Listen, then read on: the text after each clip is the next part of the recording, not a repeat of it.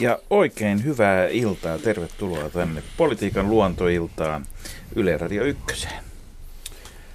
Iltaa Markus ja iltaa meidän arvovaltainen ja osaava studiojoukkueemme ja jotta kaikki äänet tulevat ihmisille tutuiksi ja kaikki tulevat esitellyiksi, niin aloitetaan Veikko Pyykkösestä. Tervetuloa lähetykseen, Veikko. Kiitos. Olet niitä ihmisiä, joiden työura on tässä viime aikoina pidentynyt. No joo, on kieltämättä tilanne vaatinut sitä, että pääsin takaisin töihin. Eli toimit Maahanmuuttovirastossa, eikö näin? Ei, vaan Helsingin kaupungin Kirkkonummen vastaanottokeskuksen apulaisjohtaja. Niin tällä hetkellä. Mutta ennen kuin ehdit hetken aikaa olla eläkkeellä. Joo, sitä ennen olin sitten Maahanmuuttovirastossa ja eri ministeriössä. No. Ja mitä vastaanottokeskuksen johtaja oikein tekee? Ottaa vastaan? Vai johtaa vastaanottoa? Vastaanottokeskuksen johtaja tässä tapauksessa suunnittelee vastaanottokeskuksen toiminnan, sen lattiatason toiminnan, ja niin kuin meillä alkoi silloin itse aloitin 24. elokuuta, niin siellä ei ollut vakinaista henkilökuntaa, minun lisäksi muita. Helsingin vastaanottokeskuksesta tuli aina pari ohjaajaa avuksi ja vuoroonsa, mutta asukkaita oli 300 sisässä. Eli siinä sitten rekrytoitiin henkilökunta ja organisoiduttiin ja sovittiin työn sisällöt ja toimet, ja tänä päivänä palikat on kohdallaan suht kohta. Luovaa työtä mitä suurimmassa määrin. Tervetuloa myös lähetykseen Pasi Saukkonen. Kiitos. Istut tällä hetkellä kahdellakin tuolella, eikö niin? Kyllä. Vielä vähän aikaa, joo. Varsinainen päivätyö on paikassa nimeltä Kupore, eli mä johdan sellaista kulttuuripoliittisen tutkimuksen edistämissäätiön ylläpitämää tutkimuskeskusta, ja sen lisäksi mä oon Helsingin kaupungin tietokeskuksessa erikoistutkijana. Mitä tutkit ja mitä Kupore tutkii? Kupore on siis kirjaimellisesti kulttuuripolitiikan alan tutkimuskeskus ja tutkii kaikkea, mitä kulttuuripolitiikkaa voidaan laskea. Mun oma tutkijanura on aika paljon käsitellyt sellaisia asioita kuin nationalismia ja kansallista identiteettiä, kansainvälistä muuttoliikettä ja monikulttuurisuutta ja kotouttamista, ja nimenomaan nämä niin maahanmuuttoon ja kotouttamiseen liittyvät asiat on tällä hetkellä enemmän ja enemmän työn alla. Ja tervetuloa lähetykseen Suomen Punaisen Ristin pääsihteeri Kristiina Kumpula. Kristiina, käsi sydämelle, kun aikanaan SPR:ssä suunnittelitte kuluvan vuoden toimintaa, niin kuinka paljon tämä siitä suunnitelmasta on enää jäljellä? No vähän on jäljellä, mutta kyllä täytyy sanoa, että kun tulin kesälomalta elokuun puolessa välissä, Punainen Risti pyöritti 7 vastaanottokeskusta, ja nyt kun istumme tämän pöydän ääressä, niin meillä on 80 vastaanottokeskusta, jota Punainen Risti pyörittää, ja kyllä se on tarkoittanut sitä, että niin ammattihenkilökunta kuin luottamustoimet, kuin luottamushenkilöt kuin vapaaehtoisetkin on paljon pannut sukset toiseen suuntaan. Mitä tämä pakolaistilanne on merkinnyt SPR:lle vapaaehtoisten määrässä? Valtavaa nousua. Minkälaisista määristä puhutaan? Nyt me arvioitiin muutama viikko sitten, että pelkästään tämä vastaanottotoimintaan, eri toimintoihin, niihin, mistä Veikko äsken puhui omassa osuudessaan, niin, mitä vastaanottokeskukset tekee, niin me arvioidaan, että 9500 ihmistä on osallistunut. Eri tavalla kantanut patioja, siivonnut, järjestänyt jalkapallootteluita, tehnyt kaikenlaisia asioita. Mistä nämä ihmiset yhtäkkiä ilmestyvät ja tulevat? Hyvä kysymys. Ne on tullut kodeistaan ja yhteisöistään ja järjestöistään. Kauhavalla, kun vastaanottokeskusta alettiin perustaa, niin siinä oli paljon keskustelua sen ympärillä. Punainen Risti kutsui järjestöjä, ajatellen, että sinne joitakin tulee ihmisien mukaan vastaanottokeskustoimintaan. Heti tuli 20 erilaista järjestöä, jotka ilmoitti, että he on kiinnostuneita tulemaan mukaan. Ja heidän mukanaan sitten tulee ihmisiä, jotka ajattelevat, että tämä on heidän panoksensa tähän asiaan. Naisia, miehiä, nuoria, vanhoja. Eli myös tämä, että Suomi on yhdistysten luvattu maa, niin on merkittävässä roolissa tässä, että saadaan hanskattua tilanne. Mä sanoisin, yhdistysten maa, mutta mä samalla sanoisin, että tämä on niinku tämmöisen talkooperinteen maa, yhdessä tekemisen maa. Tai Kauhavalla se ei puhuta talkoosta, vaan kökästä. Kökästä. Tervetuloa myös Päivi Nerg, sisäministeriön toimintaanhan tämä kaikki kuuluu. Et ole kauhean kauan ehtinyt itse olla kansliapäällikkönä. Oliko mitään aavistusta siitä, mitä tulevan pitää silloin, kun aloitit tehtävässä? No kyllä 3 vuotta sitten tällaiset tapahtumat, joita nyt tänä syksynä on kohdattu ja nähty, niin ei pienissä unissakaan kyllä ollut kuvitelmaa, että tällaista voi olla edessä. Minkä näköinen valmius meillä on ollut polkasta koko tämä systeemi pystyyn? Meillähän on siis, voi sanoa, että kymmeniä vuosia tavallaan se, että missä ministeriössä, miten koordinoidaan, minkä tyyppistä virastoa tätä kannunvalantaa on käyty ja lopulta saatiin sitten Maahanmuuttovirasto aika, joka on sisäministeriön alaisuudessa, mutta oliko palikat oikeassa asennossa sitten, kun tilanne tuli päälle? Palikat oli oikeassa asennossa, mutta volyymiltaan aivan liian pienet. Volyymiltaan puhuttiin 3 500 tuli viime vuonna vastaan näitä maahanmuuttajia Suomeen. Ja palikat oli kyllä oikeassa asennossa, mutta volyymin nostotarve oli huikea.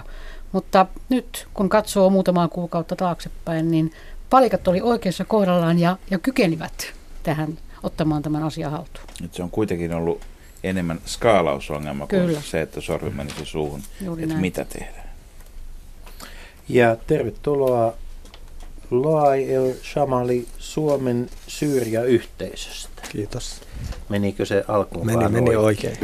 Joo, nämä on aina, kyllä meitä suomalaisia siis aina vähän jännittää tämmöiset vaikeat nimet, mutta mikä on tämä Suomi-Syyria-yhteisö? Ensinnäkin minä olen Loai El Shamaly, mä asun Järvenpäässä. Mä oon ollut Suomessa noin 24 vuotta. Itse opiskelin rakennusalalla ja on kotoisen Palestiinasta, ei Syyriasta, mutta mä tulin Suomeen pakolaisena Syyriasta jossain vaiheessa. Niin kun kansa nousi siellä Syyriassa, me ajateltiin arabialaisittain, että kansa ei nouse Syyriassa, kun valta on semmoinen. Niin, se oli aika tiukka. Mä muistan, joskus syyrialaiset matkaoppaat, kun itse ollut kerran Damaskoksessa, sanottiin, että siellä on 5 salaista poliisia, mutta ne vakoilee toinen toisiaan. Just turisteilla näin. Ei ole mitään hätää. Tämä aika kova kuri. Me ei uskottu, että kansa nousee ollenkaan siellä Syyriassa. Niin silloin kun kansa nousi, niin ajateltiin perustaa semmoinen humanitaarinen yhteisö, joka pitää huolta niistä ihmisistä, jotka on Syyriassa. Nyt toimit sitten Suomessa olevien syyrialaisten yhteisönä, ja olet lisäksi toiminut tulkkina, ja sitä kautta seurannut tarkkaan. Tulkella luonnollisesti on salassapitovelvollisuus ja luottamuksellisuus, mutta varmasti yhtä ja toista semmoista kokemusta, josta kuulemme vielä tässä 2 tunnin aikana. Hyvät kuulijat, voitte soittaa lähetykseen. Numero on 09 144 800, ja ensimmäinen soittajamme soittaa Simpeleeltä. Tervetuloa lähetykseen, Jaakko Halko. No, iltaa. Täällä on semmoinen Parikkalassa semmoinen kuin Kansanraamattoseuran leirikeskus. Ja sinne on majoitettu nyt näitä pakolaisia. Ja siellä oli sen leirikeskuksen talous on vähän huono. Ja siellä oli niin kuin tätä taloutta koskeva tilaisuus. Mutta minä osallistuin sinne ja sitten näin näitä pakolaisia ja innostuin siitä tekemään sitten mallin. Lähi-idässä on syntynyt 3 uskontoa, tämmöistä monoteistista uskontoa. Juutalaisuus, kristinusko ja islam. Ja ne on niin kuin veistetty samasta puusta. Se on hyvin erikoista, että nämä pystyy riitelemään keskenään. Eihän siinä ole mitään aihetta riitaa, on vaan nähtävä se, että mikä se henkinen tausta on. Tämän me haluaisin niin kuin asettaa ensimmäiseksi tähän keskusteluun niin kuin lähtökohdaksi. Tietysti näitä näkökulmia on paljon muitakin, mutta muun muassa tämä. Jaakko Hauko, onko teillä kysymys meidän studioasiantuntijoille? No en oikeastaan ole muotoillut sitä kysymykseksi. Eiköhän tämä riitä niin vaan semmoisen niin taustaselvityksen. No, sopiiko, Jaakko, että minä esitän sinulle kysymyksen? Toki. Kun Simpele on yksi niitä, tai entinen Simpele oli yksi niitä Suomen kuntia, jotka tuossa rauhanteon yhteydessä sitten jäivät kahden puolen rajaa. Kuinka paljon siellä on keskusteltu nykyisestä pakolaiskriisistä ja sitten näistä Karjalan evakoiden asuttamisesta ja voi sanoa, että niistä maista, jotka jäivät rajan taakse. Käydäänkö Simpeleellä tällaista keskustelua? No, sitä käydään hyvin vähän. Mä olen kyllä koittanut sitä nostaa esille, koska todellakin minä ymmärrän tämän asian juuri näin. Koska me karjalaiset, me ymmärretään tämä tilanne erittäin hyvin, paremmin kuin jotkut muut. Ja nostatte aivan oikean kysymyksen esille. Me toivotamme hyvää illanjatkoa Simpeleelle ja muistutamme tästä puhelinnumerosta 09 144 800, josta kiitoksia. Ja todellakin tänne voi soittaa ja kysyä ihan mitä tahansa pakolaisasioihin liittyvää. Ja sähköpostia otetaan vastaan yle.radio1@yle.fi. Yle.radio1 ja siinä ykkönen on siis numero. Mutta nyt seuraavaa puhelua odottaessa, niin käydäänpä lyhyt keskustelu näistä määritelmistä, kun nämä menee, aina välillä tuntuu, että menee ihmisiltä sekaisin. Siis tulee turvapaikanhakijoita ja sitten on kiintiöpakolaisia, jotka aikaisemmin olivat kai jotenkin se ryhmä, josta eniten puhuttiin. Ja sitten osa näistä saa sen pakolaisstatuksen. Ja tietysti monet kysyvät sitten sitä myöskin, että onko tämä tämmöinen pakolaisstatuksen saaminen, eli se turvapaikan saaminen, niin ollaanko me nyt jollakin lailla Suomessa sitten sitouduttu siihen, että niitä täytyy myöntää, jos tietyt kriteerit täyttyy, ja mistä me tiedetään, että ne ihmiset on oikeasti hädänalaisia? Päivi Nerg.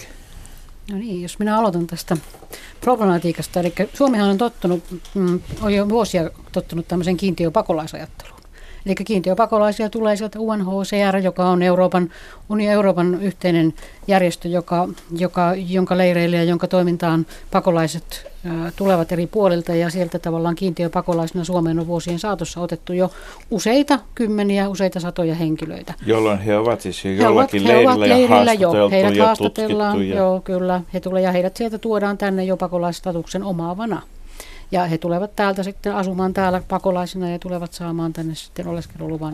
Onko tämä Suomen kiintiö? Onko tämä joku asia, jota päätetäänkö me itse siitä vai ollaanko me jossain sopimuksissa? Me ollaan kansainvälisissä sopimuksissa mukana. Me päätetään se kyllä itse se määrä, kuinka paljon me voidaanko me päättää vaikka yksi vuosittain? Voidaan päättää, jos meidän yhteiskunta niin katsoisi, että kansainvälisen vastuun ja yhteiskuntavastuun kannalta vain yksi riittäisi, niin voidaan päättää. Kun taas sitten turvapaikanhakijat, jotka tulevat tänne, niin sitä me emme voi päättää. Mutta meillä lukee hallitusohjelmassa, että maahanmuutto ei saa olla hallitsematonta ja nyt sitten tulee yhtäkkiä kymmeniä tuhansia. Kun Suomi on sitoutunut kansainvälisiin sopimuksiin, niin sen jälkeen kun ihmiset liikkuvat eri puolilla Eurooppaa ja tulevat Suomeen ja tulevat tuohon Suomen rajalle ja sanovat, että hakevat Suomesta turvapaikkaa, niin meidän velvollisuus on heidät tänne sisään ottaa ja käydä heidän kanssaan sitten tämä puhutteluprosessi ja turvapaikkahakuprosessi. Ja osa heistä täyttää sitten ne kriteerit, joilla me kansainvälisten sopimusten mukaan olemme velvoitettuja turvapaikkaprosessin niin oleskelulupaa saamaan ja osa ei täytä ja sitten heidät palautetaan takaisin. Tutkitaanko kaikki niin kuin yksilön ja yksitellen tilanne vai tehdäänkö siellä nippuratkaisuja myöskin, että te 10 tai 50 siitä? Niin kaikki tehdään yksilöllisesti. Jokainen henkilö haastatellaan yksilöllisesti ja samojen kriteereiden perusteella. Otetaan vielä lisää seuraavaa puhelua odottaessa, niin vielä lisää käsitteitä. Mikä on turvallinen maa? Näissä ympyröissä, kun puhutaan. Joo, turvallisia maita on. Suomessa on, Suomen maahanmuuttovirasto toimii sillä periaatteella, että meillä turvallisiksi maaksi luokitellaan siinä maa-arvioinnin perusteella tiettyjä maita, joissa katsotaan, että se maa-alue, maa on turvallinen kokonaisuudessaan. Mutta senkin jälkeen vielä tehdään yksilöllinen arviointi, että vaikka maa olisi turvallinen, mutta jos ihminen joutuu siellä niin kuin vainon kohteeksi tai niin senkin jälkeen hän voi saada turvapaikan, vaikka olisi turvallisesta maasta. Eli turvallisessa maassa se tarkoittaa samaa kuin, että tuommoiselle keskivertonormaalille ihmiselle on suhteellisen turvallista olla, kyllä, mutta johonkin vähemmistöön tai jos on ollut poliittinen aktiivi tai kyllä, muuta, niin ei välttämättä silti ole turvallista. Siinä on silti vielä yksilöllinen arvo. Hyvä. Meillä on seuraava soittaja. Soitto tulee toisesta kaupungin Suomessa on kaksi kaupunkia, jotka ovat kokonaan veden ympäröimiä. Nyt ei tulla Kaskisilta, vaan soitto tulee Paraisilta. Hyvää iltaa ja tervetuloa lähetykseen. Kiitos. Joo. No, joo, kerron tämän ikävän tapauksen. Olkaa hyvä. Joo, että menin kauppaan, olen paljon yli 80 ja menin rulaattorin kanssa kauppaan ja tuli nainen, millä oli iso kasa ruusuja, se antoi mulle yhden ruusun ja ihmetteli, että onko kaupassa joku juhlat sitten, että annetaan ruusu. Ja sitten sit hän alkoi vaatia minulta rahaa ja näytti semmoisen lapun, että hän on jostain Marokosta ja hänellä on 3 lasta ja hänellä tarvitse ruokarahaa niille. No sitten mä annoin hänelle 10 euroa ja hän näki, että mulla oli niin 20 euroa lompakossa, hän alkoi vaattia, mutta väkisin sitä, mutta en sitä antanut, kun mä tarvitsen itse ruokaa. No sit tuli, kun mä pistin lompakon kassiin, niin sit tuli toinen nainen ja hyökkäsi ja vaatisi multa rahaa ja väkisin ja sanoi, että hän on ton tytär, että se oli vajaa 20 nainen ja En sitä antanut, mutta sain ihan pitää kassista kiinni, ettei ryöstänyt mun rahoja. Ja hienoissa vaatteissa oltiin. Ja hän sanoi, että kyllä hänellä on rahaa, että hän voi vaihtaa niin kuin mun rahan, että mä annan hänen 10 kanssa. Että oli kauhean paha tilanne. Onko tämä sellainen tilanne, että onko teillä tietoa siitä, että onko vastaavia tilanteita Paraisilla ollut vai onko Kyllä. Sitten mä juttelin tässä toisen ihmisen kanssa, kun tulin kaupasta, niin hän sanoi, että tämä oli S-Marketin pihalla. Että Reimarissa oli pari päivää takaperin ollut ihan samanlainen tilanne, että väkisin rahaa otetaan suomalaisilta. Että väkisin oli. Ja tämä oli sitten antanut kans vähän rahaa ja antanut sen ruusun sitten takaisin. Sillä oli iso kasa, suuri ruusuja. Että mä en ymmärrä, onko tämmöiset jotain pakolaisia? Ei ruusuritareita, vaan ruusuryöväreitä siis. Niin, joo.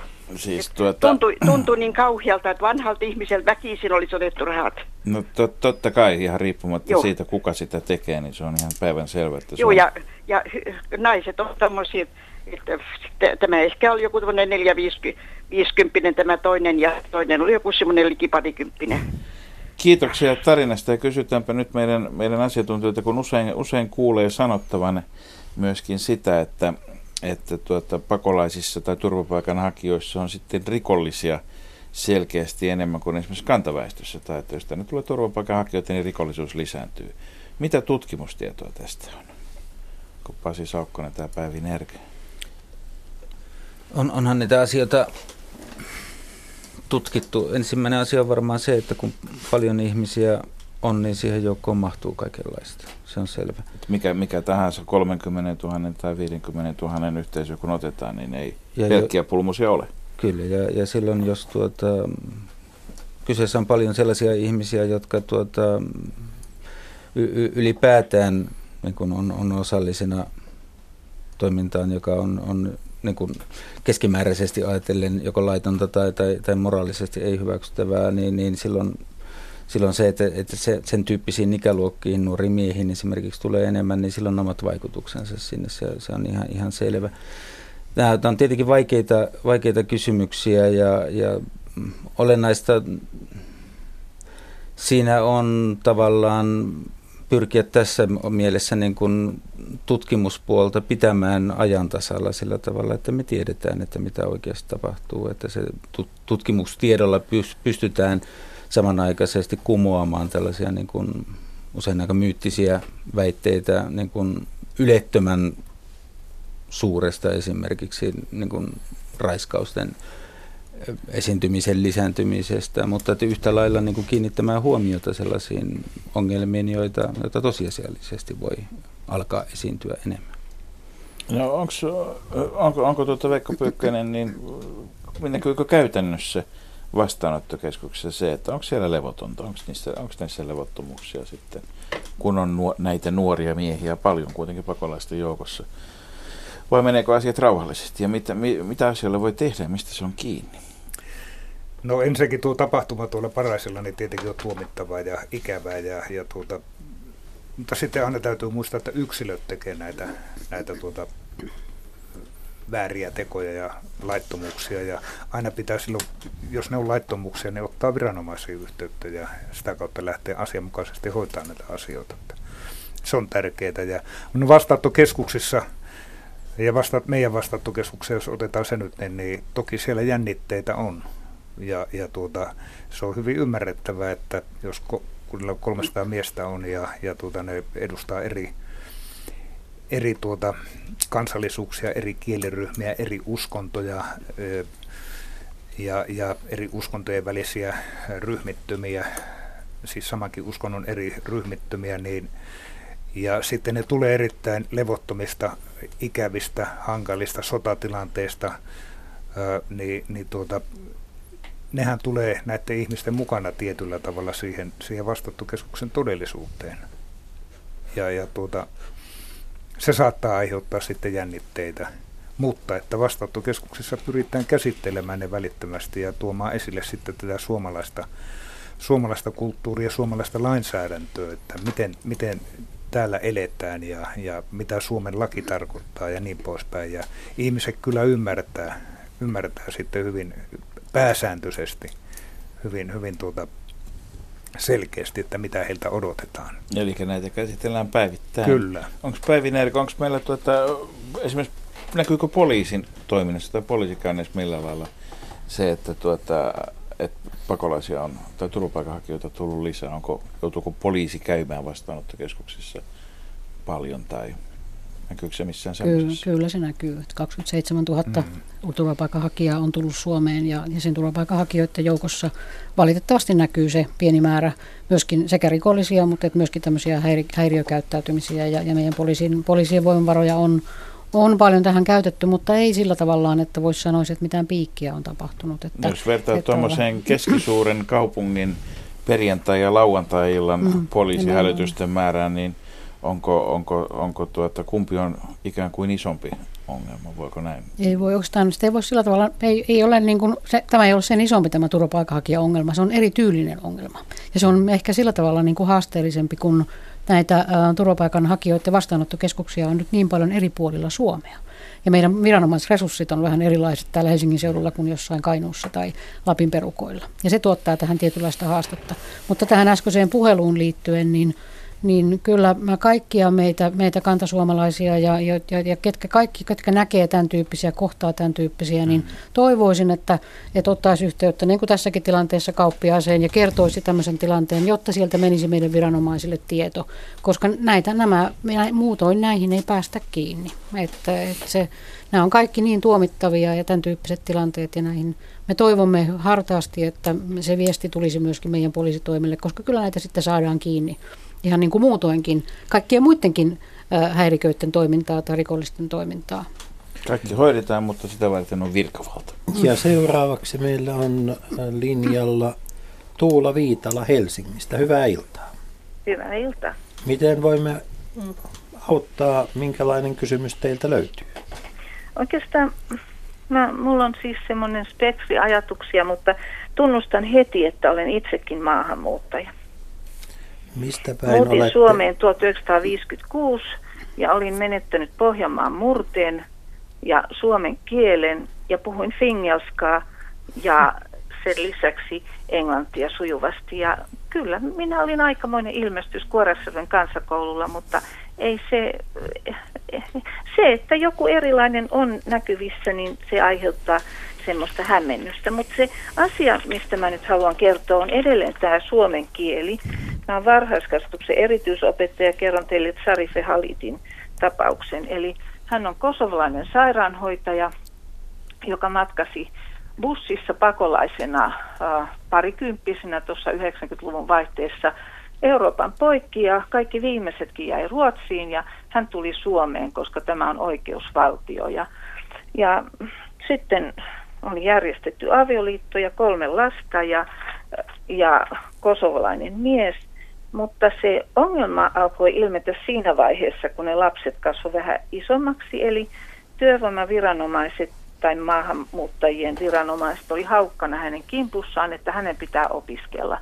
Hänen pitää mennä lähihoitajakoulutukseen ja sillä lailla näin suomalaisesta varhaiskasvatuksen erityisopettajasta se tuntui kummalliselta, koska hänellä oli sairaanhoitajan koulutus. Ja niin hän sitten pääsi ja meni Amieduun lähihoitajakoulutukseen ja se oli todella kimurantti paikka. Eli se pitää sanoa tälleen, että mun mielestä kaikkiin lähihoitajakoulutuksiin pitäisi olla 2-päiväiset pääsykokeet, niin kuin oli Jyväskylässä lastentarhaseminaari. Eli eihän siinä ole kysymys. Lähihoitaja on vielä käytännöllisempi kuin lastentarhan opettaja. Eli on kysymys siitä, että onko motivaatiota, onko sopiva luonne ja onko älyllisiä resursseja sen verran, että oppii asiat. Mutta se kielitaito tulee opiskelun ohessa. Ja siellä nyt varmaan nuoret maisterisnaiset sitten opetti tätä konkarisairaanhoitajaa ja sieltä jo ihan se arvosteluasteikko oli niin abstrakti, että pitkään me keskusteltiin, että mikä on paras ja mikä on keskinkertainen ja muuta. Ja sitten se opiskelu oli oikeasti sitä, että hän saa kysymyksen, johon pitää tehdä esseevastaus tai rastiruutuun kysymyksiä. Niin ensin minä käänsin yksinkertaiselle suomen kielelle ne kysymykset. Sitten me keskustelimme kosovalaisen sairaanhoitajan kanssa suomen kielellä pitkään, että mitä hän ajattelee kysymyksestä. Sitten minä käänsin, mä tunnustan sen nyt, kapulakielelle eli käsitteelliselle kielelle ja fiu.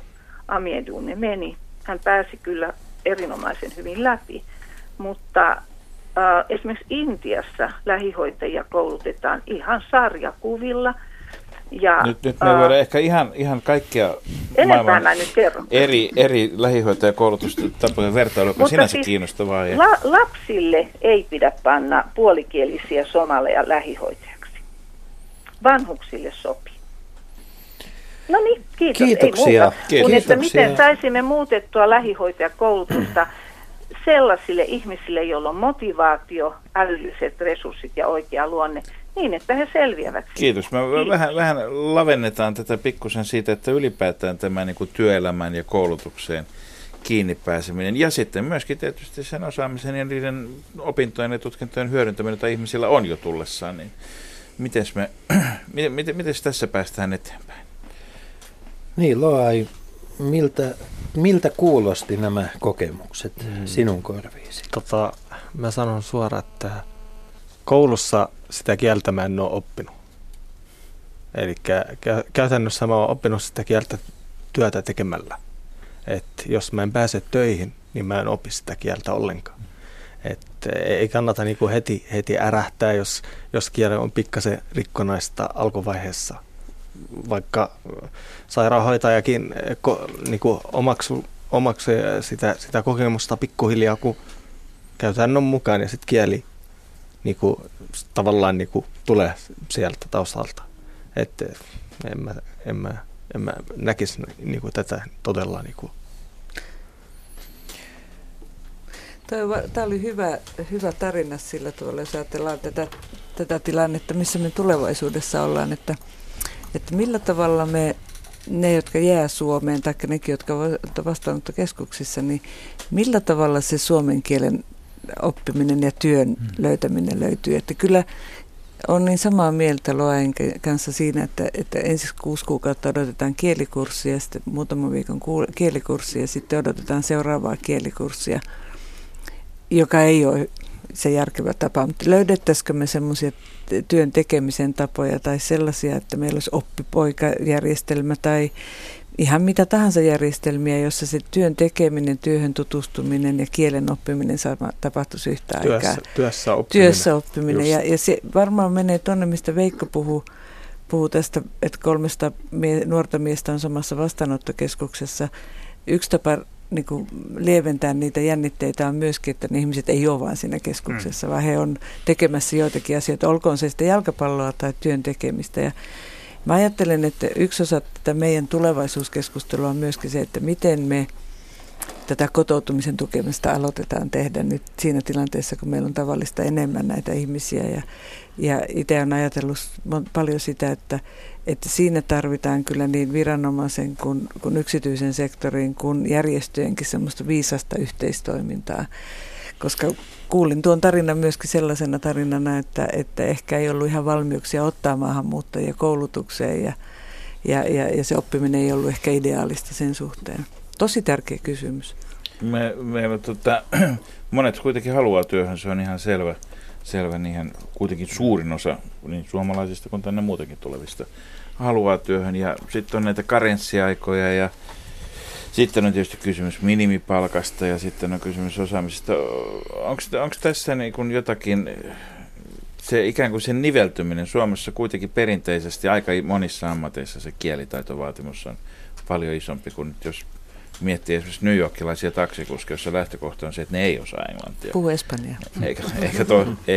Eikä toisinpäin. Niin mitä tässä voitaisiin tehdä että saataisiin niin kuin nopeammin ihmisiä töihin ja sitten samaan aikaan muistaa se, että meillä on kotimaisetkin työmarkkinapelisäännöt ja työttömiä täällä. Niin.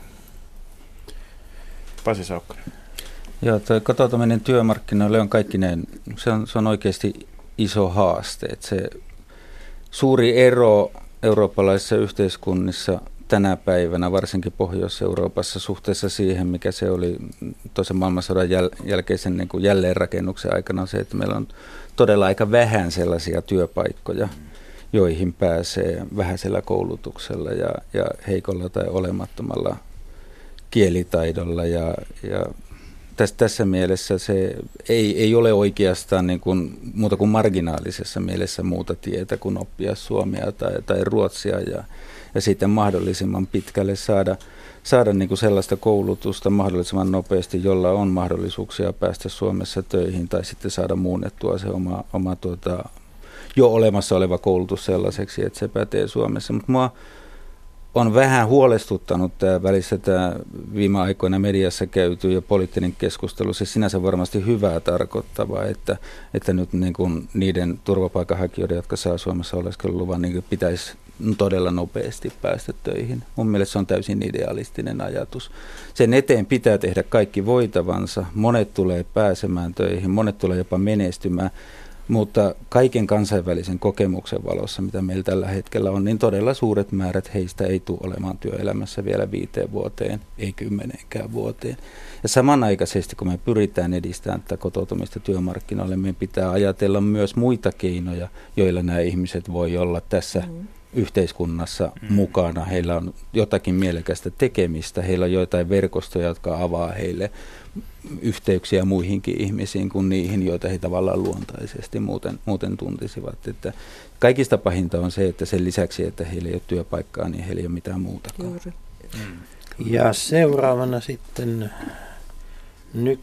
nykyinen Jalasjärven kunta ja sieltä, joka on siis tulevaa Kurikkaa vuodenvaihteessa, Maija-Liisa Vättö. Hyvää iltaa. Hyvää iltaa. Millä kysymyksellä lähestytte asiantuntijoita? No sitä vain ihmettelen, että millä tämä meinaa mukavasti yhtäkkiä lyhyessä ajassa oppia suomen kielen, kun tämä on maailman toiseksi vaikein kieli, tämä suomen kieli. Mikä on vielä vaikeampi? Kyllä mulla se jossakin on, mutta se on joku niin kummallinen nimi, että muista. Okei, se on niin vaikea, ettei sitä voi edes lausua. Mutta sitten Kiina, oliko se Kiina oli sitten kolmanneksi vaikeina.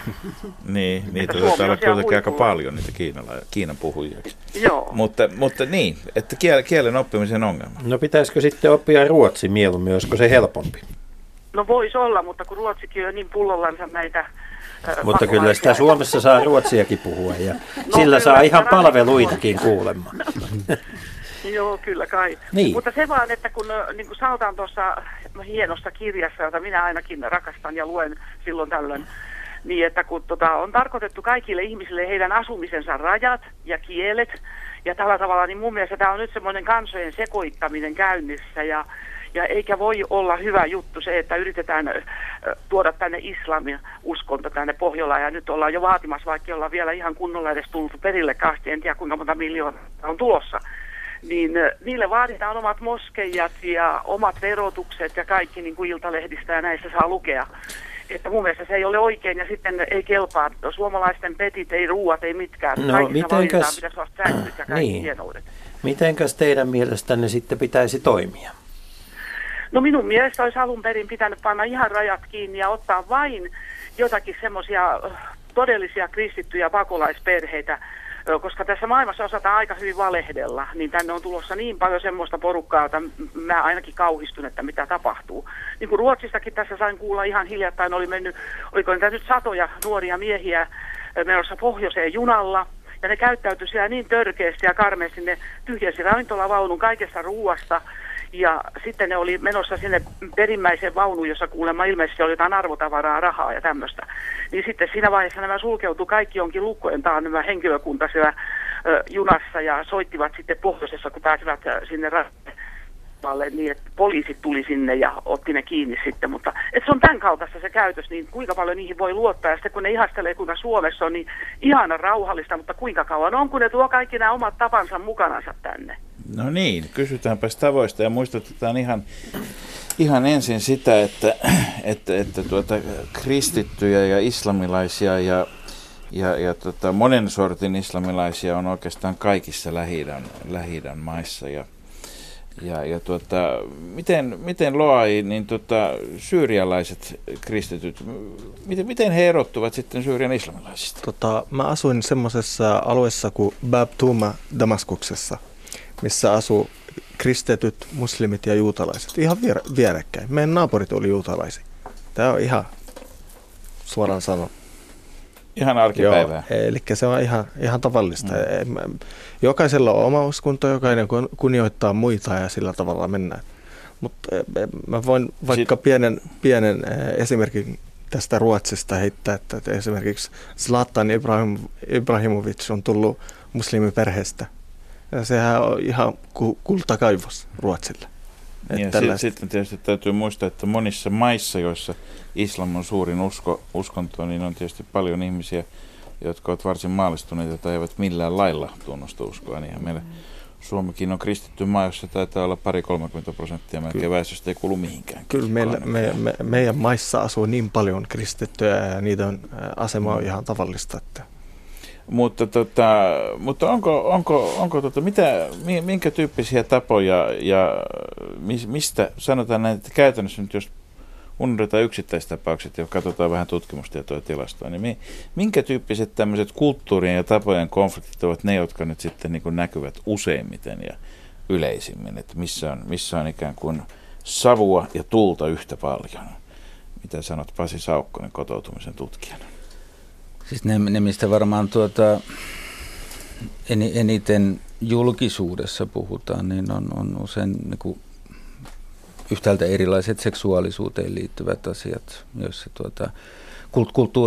kulttuureissa on paljon kysymys eroista ja yhtäläisyyksistä tietenkin, mutta myös niin kuin oikeasta ja väärästä ja hyvästä ja huonosta. Ja silloin niin kuin kaikki sellaiset kysymykset, joihin niin kuin moraalinen arvostelma liittyy, niin sitten ne...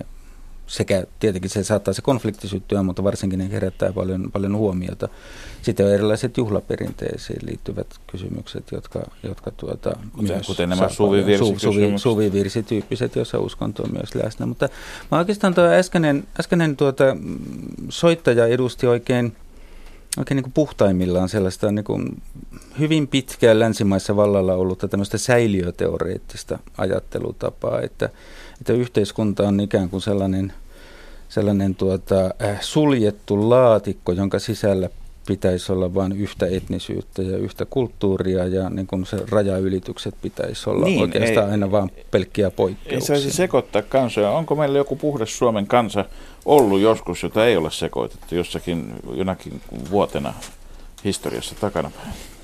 No ei tietenkään. Eli se siinä tavallaan nimenomaan on että se ajattelutapa on sinänsä problemaattinen, ja tämä kansainvälinen muuttoliike ja niin kun se, mitä se tuottaa tätä niin sanottua monikulttuuristumista, niin se haastaa todella isossa määrin monien ihmisten niin kuin totuttua ajattelutapaa siitä, että mikä oikeastaan olisi hyvä ja oikein. No entä jos katsotaan vielä kansainvälisessä vertailussa, onko Suomi maa, johon on vaikeampi sopeutua kuin johonkin muuhun? Esimerkiksi, jos ajatellaan nyt vaikka Keski-Euroopan maita, Ranskaa tai Englantia, joilla on pitkät siirtomahistoriat, joihin on siis vuosisatojen ajan muista maanosista tuotu tai tullut väkeä ja muuta, niin poiketaanko me tässä suhteessa, että onko tänne vaikeampi sopeutua kuin jonnekin muualle?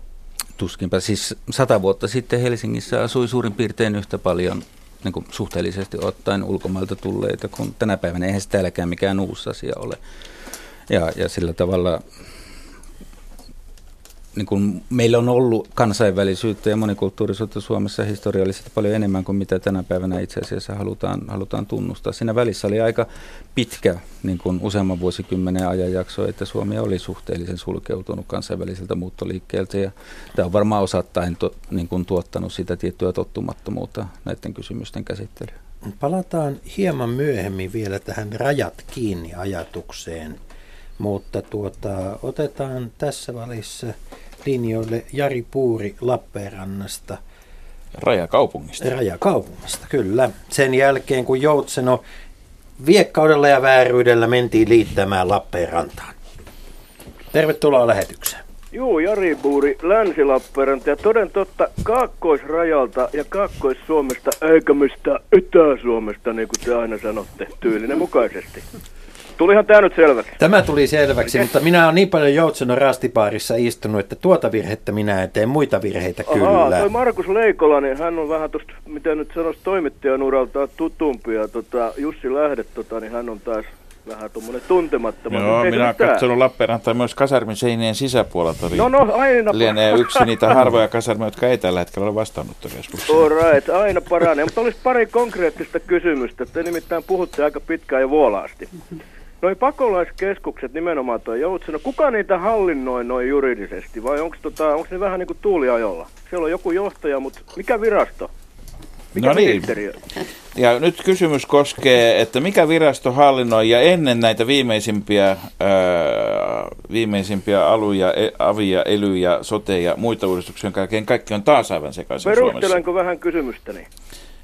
Kiitos mielellään. Koska heitähän ei tunnu hallinnoivan kukaan, koska heidät bussikuljetuksin kuljetetaan esimerkiksi Prisma Lappeenrantaa tekemään myymälävarkauksia, niin eihän heitä hallinnoi kukaan. Poliisi, olen itsekin nähnyt. Ja sitten olisi toinen kysymys. Sisäministeri Päivi Räsänen kertoi muistaakseni 2014, että maassa asuu noin 700 sellaista, jotka olisi pitänyt poistaa maasta, niin teillähän kun ei ole saanut myönteistä päätöstä.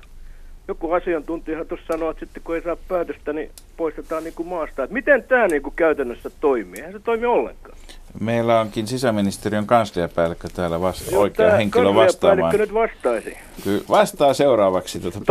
Teemmekö kiitos. Niin, että kuuntelen nyt nämä kysymykseeni vastaukset niin radiolaitteeni kautta? Teemme näin. Kiitos, hyvä, kiitos Jari Puuri. Terveisiä Lappeenrantaan. Niin, kiitoksia kysymyksistä ja aloitetaan Päivi Nerg, ole hyvä. No niin, hyviä kysymyksiä. Vastaanottokeskusta, eli tämä Joutsenon vastaanottokeskusta, se on toinen valtio vastaanottokeskuksista. Maahanmuuttovirasto hallinnoi sitä Joutsenon vastaanottokeskusta. Mutta jos kysytään, että kuka hallinnoi niitä turvapaikanhakijoita, jotka siellä ovat, niin kyllähän he tietysti tulevat sieltä omin avuin tuonne varmaankin Lappeenrantaan kauppoihin ynnä muihin, ja kyllä meidän poliisikin hyvin tietoinen on, jos siellä, ja jos ja kun sieltä tieto tulee poliisille päin, että tämmöistä varkaustyyppistä tilannetta siellä on, niin tähän liittyy se sama toive kuin jo äskenkin, että näitä ei Suomen kansalaisten tekeminen eikä turvapaikanhakijoiden tekijöiden niin ei pidä sallia, vaan nämä asiat pitää informoida eteenpäin, ja kyllä meidän poliisi toimii siinä tilanteessa. Mitenkä poistetaan maasta? Kun nyt tämä maasta poistaminen, silloin jos saadaan kielteinen turvapaikanhakupäätös ja todetaan, että henkilö ei täältä turvapaikkaa saa, vaan joutuu lähtemään maasta, niin hänellä on kaksi tietä. Joko toinen tie on se, että hän menee vapaaehtoisen paluun kautta ja hän lähtee itse sen paluumekanismin kautta pois, tai sitten meidän poliisivoimien toimesta poistetaan maasta. Tässä on semmoinen, jonka varmaan kaikki kansainvälisestikin tietää, että maasta poistamiseen liittyy semmoisia ongelmia kuin, että jotkut tietyt maat eivät suostu välttämättä ihan helposti ottamaan näitä henkilöitä takaisin. Eli pitää päättää paitsi mistä maasta poistetaan myös minne. Kyllä. Matkalla on aina alku- ja lähtöpiste. Näin on, ja se nimenomaan se minne poistetaan, niin se ei aina ole helppoa, mutta meidän tilanne Suomessa on huomattavasti parempi kuin monessa muussa maassa. Meiltä on pystytty aika hyvin poistamaan maasta kyllä nämä tänne ne, jotka ovat kielteisen päätöksen saaneet. Onko meillä sellaisia? Paljonko näitä kielteisen päätöksen saavia on vuosittain ollut tähän asti? No käytännössä noin puolet. Eli kun täytyy muistaa, että puhutaan nyt siitä 3,500 vuositasosta turvapaikanhakijoista. Kiintiöpakolaisilla on jo 100. Jos ajatellaan, että viime vuonna tuli 3,500 turvapaikanhakijaa, niin heistä noin puolet sai kielteisen päätöksen. Nyt kun tänä vuonna on tullut noin 27 000, niin kuinka moni näistä on ehditty käsitellä niin, että on saanut kielteisen päätöksen? No näistä on ehditty käsitellä suurin piirtein noin 5,000. Koska nyt vasta on pystytty, kun heinäkuussahan tämä kasvu alkoi, niin nyt on saatu lisää resursseja ja nyt ruvetaan niitä päätöksiä tekemään. Ja näistä tullenee saamaan noin 65% kielteisen päätöksen arvion perusteella. Ja oletus, että 27 000, tai sanotaan, jos tämä tästä kasvaa, varmaan voineen veikata 35 000 suurin piirtein ehkä, jos tasaisen vaadintaulkolla mennään, kuinka moni ehditään käsitellä vuoden loppuun mennessä? Ei ehditä vuoden loppuun mennessä, ehditään käsitellä korkeintaan noin 10. Tällä hetkellä arvio on se, että ehditään käsitellä noin 10 000 maksimissaan, siis koko vuoden luvuista. Joka tietysti sekin on iso määrä, mutta pieni verrattuna kokonaisuuteen, tai kolmasosassa. Ja seuraavana meillä on soittaja Vantaalta. Joo, täällä on Lasse, hei hei. Tervehdys. Minkälainen kysymys on mielessäsi? No mulla on tämmöisiä ihan hyvin käytännöllisen asiaa niin kuin nyt tässä niin kuin siitä näkökulmasta, että mitenkä tätä tänne tulleiden pakolaisten niin kuin auttamista konkreettisesti arjen tasolla niin kuin prosessoida eteenpäin. Ja mulla on mielessä nämä vastuukysymykset ja nämä rekrytointiasiat siis sillain, että kielen päällä, että kun haetaan vapaaehtoistyöhön ihmisiä, ja siinä haetaan hyvin monenlaisia, niin kuin monenlaisiin erilaisiin tehtäviin, kielenopetuksia ja läksykerhoihin ja ohjaajia, ja haetaan niin palkullisia, haetaan vapaaehtoisia. Ja nyt mä oon itse törmännyt tämmöiseen niin kuin malliin, jossa mä satun olemaan tuolla Coloradossa tuossa elo-syyskuun vaihteessa, ja siellä sitten nettisivujen kautta laitoin SPR:lle niin kuin tämmöisen vapaaehtoishakemuksen, ja olin valmis siis tämmöiseen vapaaehtoistyöhön, ja profiiloin siinä itse jonkun verran, mitä mä oon tehnyt. Mä oon taustaltani erityisluokan opettaja, jään eläkkeelle juuri. Ja sitten sieltä tuli nyt sitten viime viikolla, tai 10 päivää sitten tuli niin vastaus tähän viestiin, että on ruuhkaa ja välitetään eteenpäin paikallisosastolle ja näin. Ja sitten mä oon yrittänyt tulla netissä katsoa muuten, että mitäs kanavia on, ja siellä on sitten niin kuin pakolaiskirkon, siis niin kuin seurakuntien tämmöistä rekrytointia, sitten on Pakolosavun rekrytointia, ja sitten onko suoraan vastaanottokeskuksilla rekrytointia, että mitä kautta ja miten tämä kontrolloidaan ja hallinnoidaan siis tätä vapaaehtoistyötä itse. Hyvä. Täällä omakohtaisesti olen siis kauhean valmis. Suomen Punaisen Ristin pääsihteeri Kristiina Kumpula jo nyökyttelee. Onko meillä, Kristiina, nyt siis pakolaistulvan lisäksi myös auttajatulva, josta ei selvitä? Kuulostaa siltä, että ei ihan selvitä. Varmaan onkin niin, että, tai tuttu tarinahan toi on, minkä mä kuulen, että on ilmoittautunut vapaaehtoiseksi eikä ole heti löytänyt sitä paikkaa. Me ollaan nyt yritetty tehdä eri järjestöjen kanssa, niin kuin sanoit, siinä on Punainen Risti, seurakunnat, Mannerheimin lastensuojeluliitto, Pelastakaa lapset ja lukuisat muut järjestöt, jotka ovat halukkaita tulemaan tähän mukaan. Ja nyt me ollaan yritetty ja aloitettukin koordinoida yhdessä niin, että me ei kukaan jäisi noin ulkopuolelle, niin kuin sä ilmeisesti olet jäänyt siinä omassa hakemuksessasi. Vieläkin sun kannattaa mennä mukaan. Ja yritetään löytää niin, että jokaisen vastaanottokeskukseen, mutta ei vaan vastaanottokeskukseen, vaan niin kuin Pasi äsken sanoi, että tässä kotoutumisen tukemisessa tarvitaan järjestöjä myöskin. Että sitten kun ne ihmiset ovat vähän asettuneet sinne vastaanottokeskuksiin tai saaneet myönteisen päätöksen, niin myös järjestöillä on siinä rooli, että autetaan ihmisiä sopeutumaan ja kotoutumaan siihen omaan ympäristöönsä. Vantaalla se varmasti on Punaisen Ristin osasto, joka sitä on koordinoimassa, mutta eri paikkakunnilla se voi olla myös seurakunta tai ihan mikä vaan. Ja tiedän myöskin, että vastaanottokeskukset suoraan ottaa niitä vapaaehtoisia omaan joukkoonsa, mutta siinä on se ongelma, että heillä on ammattilaisilla on kädet täynnä sitä itse vastaanottokeskustyötä, jolloin on hyvä, että joko Punainen Risti tai joku muu järjestö koordinoi sitä toimintaa. Meillä on sellainen hauska, hyvä koulutus tulijan tukena, jossa me 4 tunnin ajan vähän niin kuin käydään läpi myös vähän näitä kulttuurisia kysymyksiä, mutta ennen muuta sitä, että miten se vapaaehtoistoiminta lähtee liikkeelle. Joo, toi on siis hirveän hyvä, että sitä koulutusta ja näissäkin vastauksissa, mitä organisaatiota saa, niin niissä on tämmöisiä PDF-tiedostoja, joissa kerrotaan ja tehdään toista saavutumiskalla etukäteen.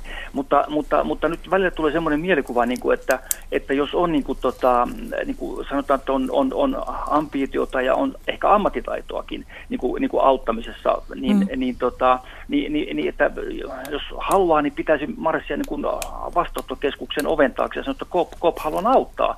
Ja musta se tuntuu vähän kornilta. Mm-hmm. Miten Veikko Pyykkönen, kun olet vetänyt Evitskogissa Kirkkonummella täällä Etelä-Suomessa vastaanottokeskusta, onko siellä oven takana koputtelijoita riittänyt ja mitä olet heille sanonut sitten? No näin voidaan sanoa, että tarjokkaita on ollut runsaasti ja me on tosiaan ohjattu sitten eri järjestöjen piiriin tai on sitten järjestöjen kanssa, nimenomaan Punaisen Ristin kanssa on yhdessä sovittu, että siellä risti koordinoi tietyn toiminnan. Esimerkiksi suomen kielen opetuksen, joka lähti heti alussa, tuli useita kymmeniä, soitteli suoraan opettajat, vapaaehtoiseläkkeellä olevat opettajat, että voisiko he tulla opettaa suomen kieltä. Ja se piti vaan koordinoida ja organisoida sitten se työ, ja siinä oli järjestö tosiaan mukana. Toki voi marssia suoraankin koputtelemaan ja sitten kertoo, minkälaista vapaaehtoistyötä haluaa, ja sitten vastaanottokeskus päättää, että löytyykö siinä olemassa olevassa tarjonnasta jo valmiina sitten porukka, johon voidaan sitten ohjata. Eli ovia, luukkuja ja ikkunoita, ja vieläpä ikkunaluukkujakin on useampia, ja niistä tarvittaessa ohjataan eteenpäin tai sitten käsitellään suoraan, ja tuntuu siltä, että ainakin ne, jotka asioista vastaavat. Mutta onko tämä nyt näiden palvelujärjestäjien, kun sanotaan näkökulmasta katsotua, niin onko tämä homma sillä niin kuin, onko tämä hanskassa? On, sanoo Kristiina Kumpula. Kyllä, mä vastaanottokeskuksen näkövinkkelistä niin katson, että se on hanskassa. Ja se on arvokasta työtä, koska meillä on niin erittäin monennäköisiä toimintoja ollut tämän lyhyen toiminnan aikana. Eli tuo suomen kielen opetus, sitten on pari liikuntaseuraa, jotka käy treenejä pitämässä meidän urheiluhallissa, ja sitten on mölökyn pelaajaa ja frisbeen pelaajaa, ja sitten on erilaista työtoimintaa on tarjottu, niin sanottu talkootyö ja työtoiminnan piirissä. Eli minkä tyyppistä tämä talkootyötoiminta? Esimerkiksi johonkin pöllisavottaa on pyydetty meiltä ihan yksittäiset tahot, ja sitten on tämmöisiä vanhainkoteja, jotka on kysyneet työtoimintaan meiltä apua, ja me ollaan haettu sitten näitä muotoja ja saatu aikaa, ja sieltä on tullut erittäin positiivista palautetta.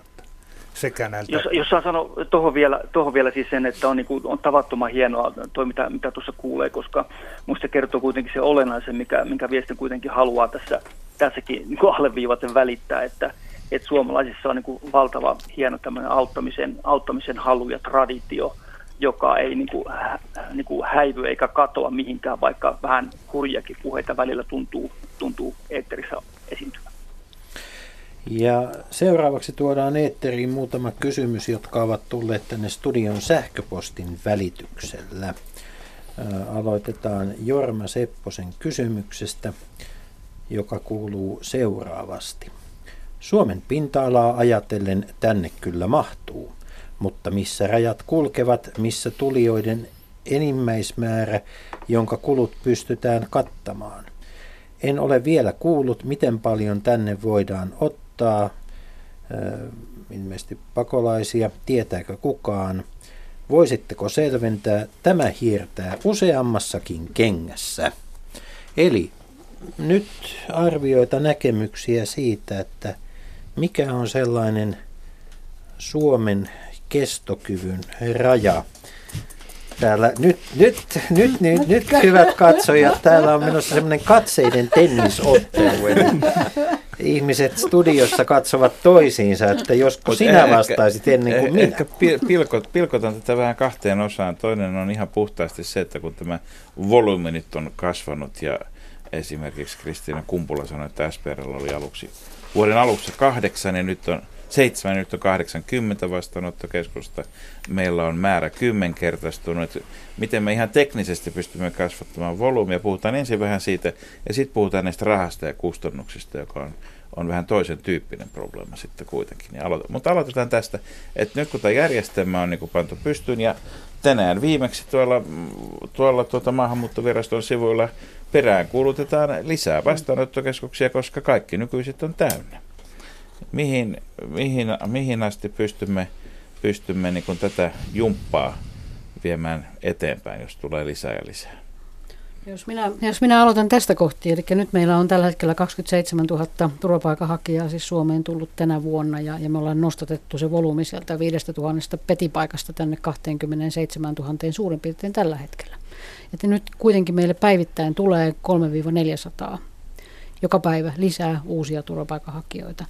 Niin kuin vastaanottokeskuskapasiteetin osalta Suomi on tällä hetkellä tosi vaikeassa tilanteessa siitä näkökulmasta, että meillä on ne hyvät tilat, ne jotka on valmiita olevia tiloja ja majoituskapasiteetiltaan, niin ne alkaa olla käytössä.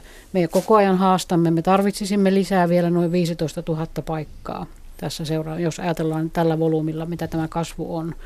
Me olemme tänä aamuna juuri käyneet keskustelua siitä, että meidän on otettava konttikyläkäytäntöä, meidän on otettava telttoja käyttöön, meidän on haettava niin kuin täysin poikkeavia ratkaisuja, jos tämä volyymi kasvaa. Ja sitä kautta niin kuin Suomen tilanne on haasteellinen jo pelkästään tämän volyymin kasvattamisen osalta. Ottaen huomioon vielä sen, että meillähän olisi paljon tyhjää tilaa eri puolilla Suomea, mutta ne alkaa olla niin kuin tyhjiä kouluja, tyhjiä asuntoja pitkin Suomea eri puolilla, mutta ne alkaa olla huonossa kunnossa, siellä ei ole asuntoa, siellä ei ole näitä toimijoita, jotka pystyy ylläpitämään sitä, siellä ei myöskään ole turvallisuusviranomaisia lähellä lähimaillakaan. Niin, eli kaikki nämä tyhjenneet isot rakennukset ovat paikoissa, joissa ne ovat tyhjenneet siksi, että siellä ei ole ihmisiä. Mm. Niin, Päivi Nerg, mikä on sellainen... Miten viranomaiset tässä toimivat, että käydäänkö tässä nyt kiinteistörekisteriä läpi vai millä tavalla näitä sopivia tiloja katsotaan? Ja sitten oikeastaan mä kysyisin vähän laajemmin, että milloin rakennus alkaa olla liian pieni vastaanottokeskukseksi, että minkä kokoista väkimäärää kannattaa ikään kuin sitten toiminnallisesti pitää yhdessä paikassa. Pieniä kyläkoulujahan Suomessa on lakkautettu paljon ja nyt on monilla paikkakunnilla kamala pelko, että jos lakkautetaan, niin siihen tulee pakolaiskeskus. No VR:n asemia riittää lakkautettavaksi vielä. Niin. No, jos lähdetään liikkeelle siitä, että miten tätä kartoittamistyötä on tehnyt. SPR, joka on meidän niin kuin tärkeä kumppani tässä vastaanottokeskuskapasiteetin osalta, niin SPR on omalta puoleltaan tehnyt tätä vastaanottotilojen kartoitusta ja etsinyt niitä rakennuksia. Valtion kaikki tyhjät tilat on käyty läpi senaatin kanssa ja myöskin saatu. Suomi on siinäkin asiassa äärimmäisen innovatiivinen ja äärimmäisen innokasta väkeä. Siis Maahanmuuttovirastolle on tullut siis tuhansia yhteydenottoja sekä erilaisilta järjestöiltä, yrityksiltä, yksityisiltä ihmisiltä, ja tiloja on tarjottu ja tiloja löytyy monenlaisia, monensorttisia. Mutta yksi ongelma meillä on ollut se, että tiloja lisäksi tarvitaan aina se, joka ylläpitää sen vastaanottokeskuksen. Ja SPR on hoitanut meidän puolesta niin omalta kohdaltaan sekä sen tilan että sen ylläpitäjän. Mutta sitten jos mennään muihin tiloihin, niin meidän on täytynyt etsiä sinne ylläpitäjä myöskin. Ja se, että onko pieniä vai isoja tiloja, niin itse asiassa niitä voi olla hyvin monenkokoisia. Ja tämmöinen isot tilat, jossa on vaikka 500 turvapaikanhakijaa yhdessä tilassa, niin se on turvallisuuden ja hallinnan kannalta paljon ongelmallisempi kuin esimerkiksi 100 hengen tila. Tai jopa alaikäisyksikössähän meillä on hyvin pieniä, 20-30 hengen yksikön tiloja. Ja jopa keskustellaan yksityismajoitustiloista. No, niin, entä nämä, kuinka moni suomalainen on avannut kotinsa? Siis paljonko meillä on kotimajoituksessa tällä hetkellä hakijoita? Ei ole kovin, ei voida puhua kovin isosta, kymmeniä. Se on todella vähän. Koska siihen täytyy liittyä se, että täytyy olla jonkun vastaanottokeskusverkoston ympärillä ja kuitenkin hoidettuna. Eli aina vastaanottokeskuksen vastuulla. Niin, vastuulla kuitenkin, että ei ole niin, että henkilö voi mennä yksityiseen kotiin. Ja. Joka 20. heistä on pääministeri. Näin voisi laskea noin näkään. Miten sitten Kristiina Kumpula, SPR:n mahdollisuus toimia operaattorina? Kuinka rajoilla te olette? Tavoitteena meillä on vielä se, että me pystyttäisiin perustamaan 4-5 vastaanottokeskusta viikossa. Juuri vastataksemme. Eli joka arkipäivä yksi. Joka arkipäivä yksi, mutta niin kuin Päivi kuvasi sitä, että kyllä Suomi on aika hyvin haravoitu ja meillä on niin kuin valmisteilla tiloja, mutta juuri niin kuin Päivi kuvaa, että me saadaan tieto tai etsitään joku tila, niin sitten siinä joutuu katsomaan, sopiiko se asumiseen, onko siellä keittiötä, onko turvallisuus järjestettävissä. Se ei ole ihan päivän juttu. Me ollaan avattu kyllä päivässäkin. Onko tullut vastaan sellaisia huijareita, jotka tarjoavat röttelöitä tai muuten vaarallisia tiloja ja yrittävät ikään kuin hyötyä tästä? No meillä on se onni, että meillä on niin kuin alueella ja paikallisella tasolla nämä meidän toimijat, niin he aika nopeasti tietää, että minkälainen talo on kyseessä, kannattaako mennä sen kivijalkaa potkiskelemaan vai ei. Tarkoitan, että kun puhutaan huijaamisesta ja kaiken näköisestä epämoraalisesta toiminnasta toisen puolen, niin onko tätä esiintynyt myöskin sitten näissä tilojen tarjoajien puolella? Monenlaista yrittäjää on nähty. Niin kuin kiinteistöalalla valitettavasti aina silloin tällä. Pasi Saukkonen. Ja meillä on Suomessa aivan varmasti erilaisia käytännön haasteita tässä tilanteessa, joka loppukesästä lähtien on alkanut syntymään. Samaaikaisesti on ehkä hyvä asettaa tätä Suomen tilannetta ja näitä numeroita vähän laajempaan kontekstiin. Että mulla sattuu olemaan tässä nenän edessä paperi, joka kertoo, että viimeisen 15 vuoden aikana Ruotsiin on tullut 500 000 turvapaikanhakijaa, Belgiaan 315 000, Hollantiin 300 000.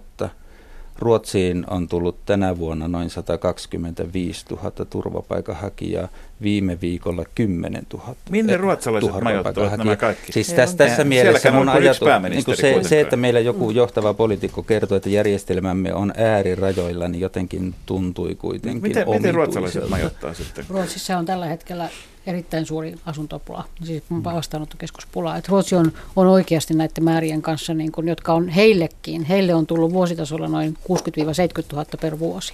Ja nyt nämä ruotsalaisten määrät on todella huikeita. Ja heillä on ihan samat haasteet kuin meillä.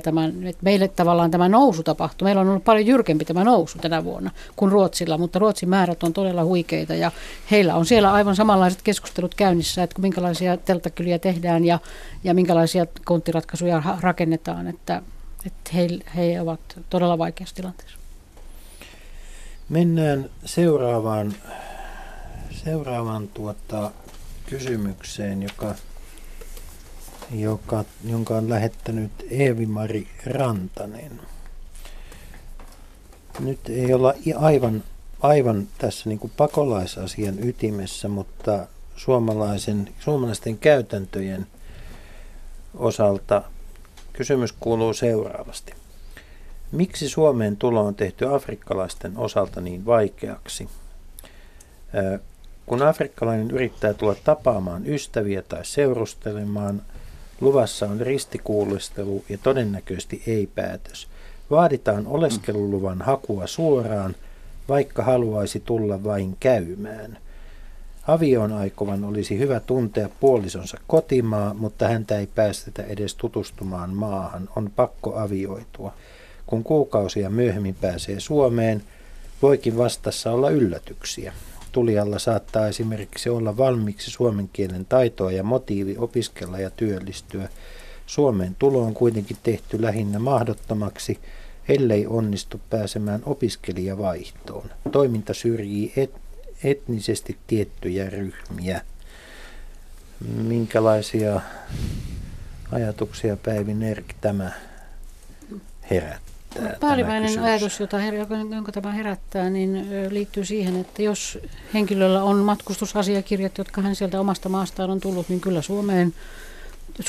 Suomen rajaviranomaiset Suomeen päästää kaikki, joilla on matkustusasiakirjat kunnossa ja he ovat turistina Suomeen ja haluavat täällä käydä ja palata takaisin. Että on vaikea niin kuin tunnistaa, että mistä on kyse, että jolle ei pääse.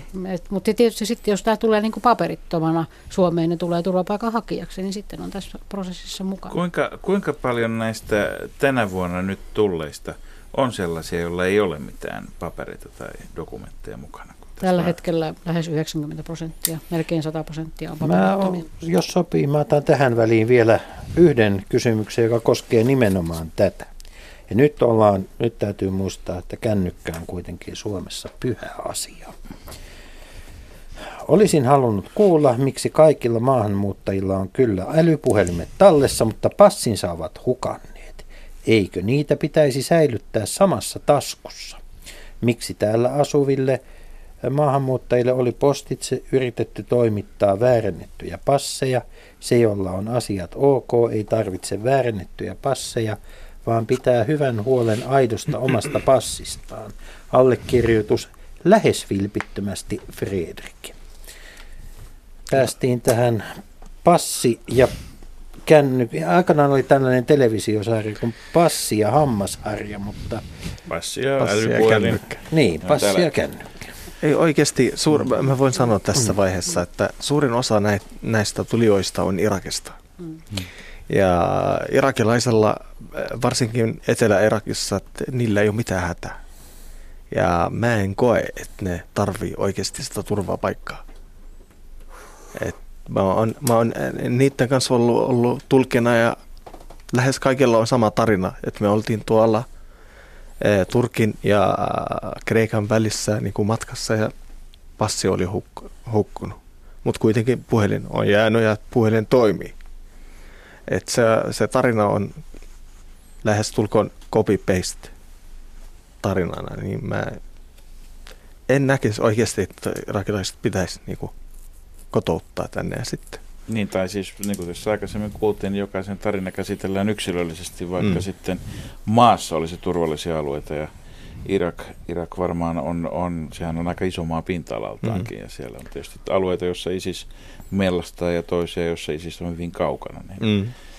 Niin, yleisesti mutta tämä tietysti, niin kuin, tämähän on paradoksi. Me olemme, niin kuin Jussi sanoi, kännykkä on pyhä asia. Me olemme montakymmentä vuotta yrittäneet pitää huolen, että puhelimia vietäisiin ja puhelimet yleistyisi ympäri maailmaa. Ja sitten kun ihmisillä niitä on, niin sekään ei ole hyvin eikä oikein.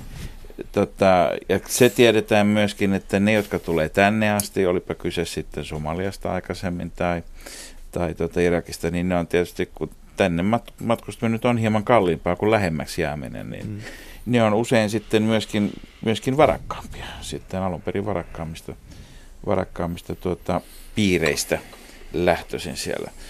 Onko nyt kuitenkin niin, että pitäisi erottaa niin kuin se, että onko joku vainonalainen, väittääkö olevansa vainonalainen vai onko varakas? Pasi Saukkonen, mitä varten nämä asiat sotketaan niin usein mielellään keskenään? Että vainotun pitäisi olla köyhä.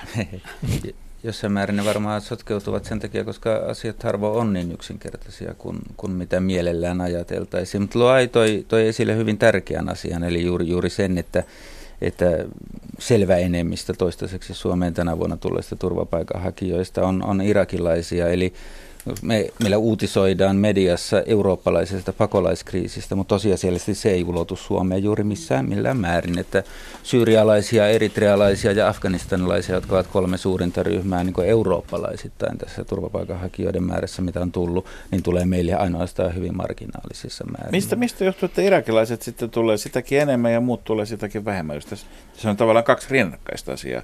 Ketä ei tule ja ketä tulee. Mistä tämä johtuu?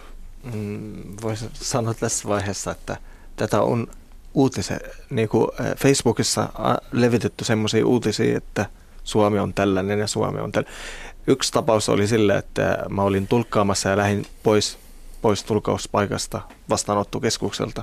Niin kaveri pysäytti ja sanoi, että hei, mistä täällä maksetaan eniten näitä avustuksia? Mä sanon, käy Pasilan poliisiasemalla, siellä tarjotaan 4 000 euroa auto. Sellaista ne on tulossa. Tämä, huhuja on, niin, on tämä pistänyt on niitä liikkeelle.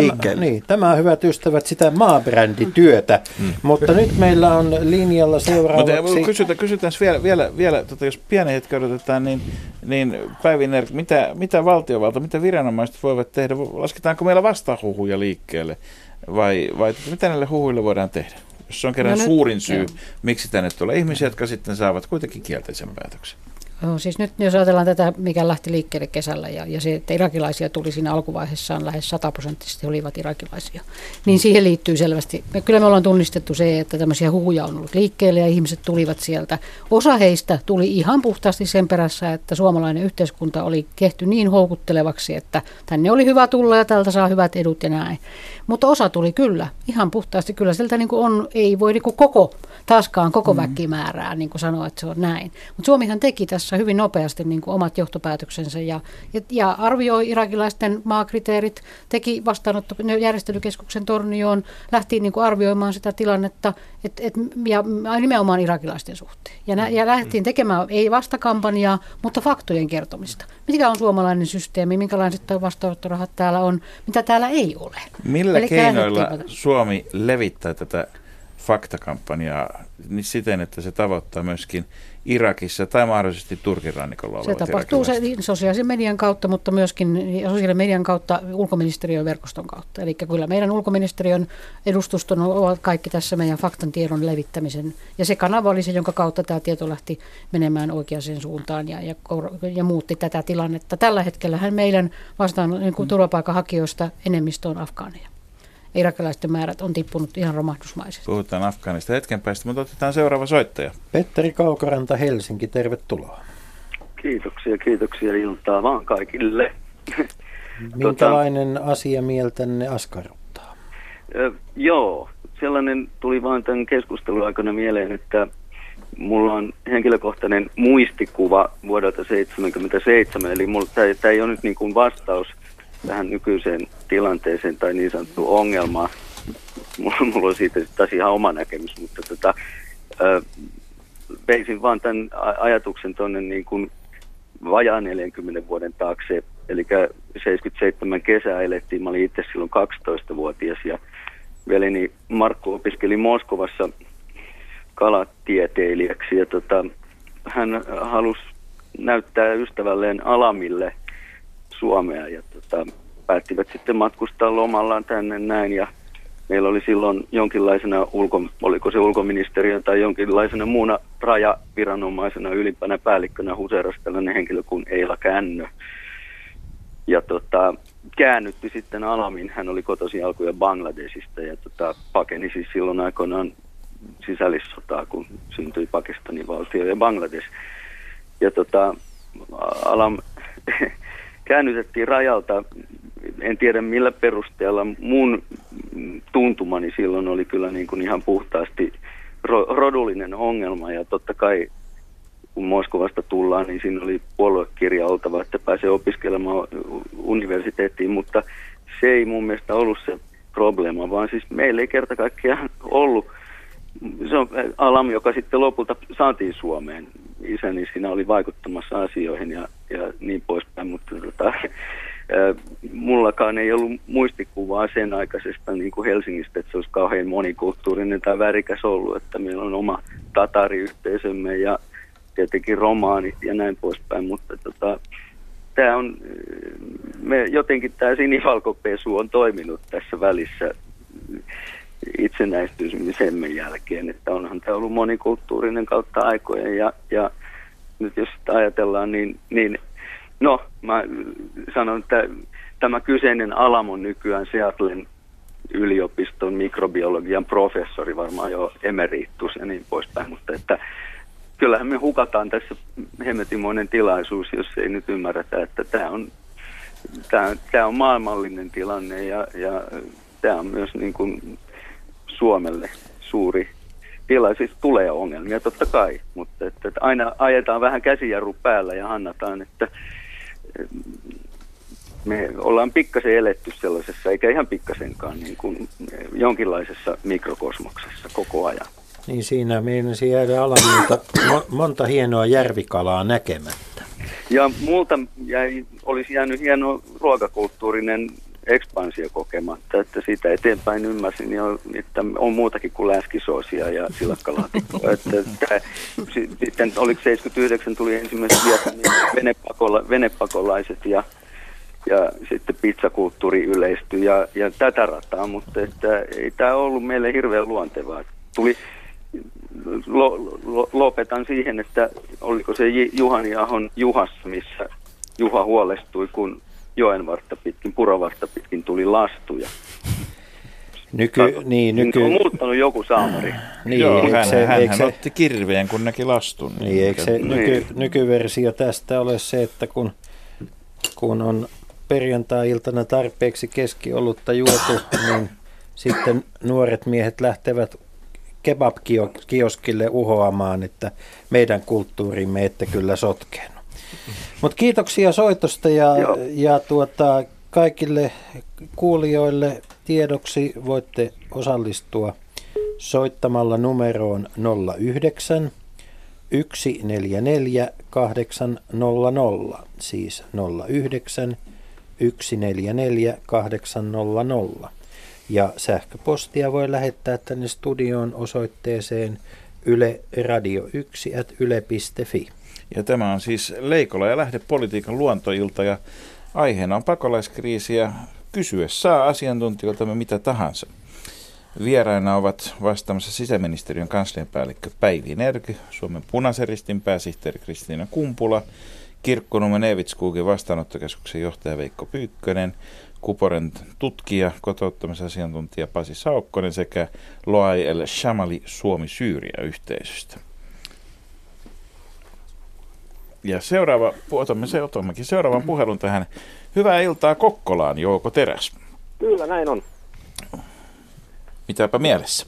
No sillain tämä on pikkusen tämä raati silloin laadittu siinä mielessä, että tässä niin kuin suositaan tätä muuttamista, että tämä Suomen pitäisi muuttua ja nauretaan suomalaisuudelle, että tultiin jokea pitkin veneellä ja näin poispäin. Että mua ilahdutti tämä teidän Palestiinan tai Syyrian kaverin lausunto siitä, että mikä tämä tilanne todellisuudessa on.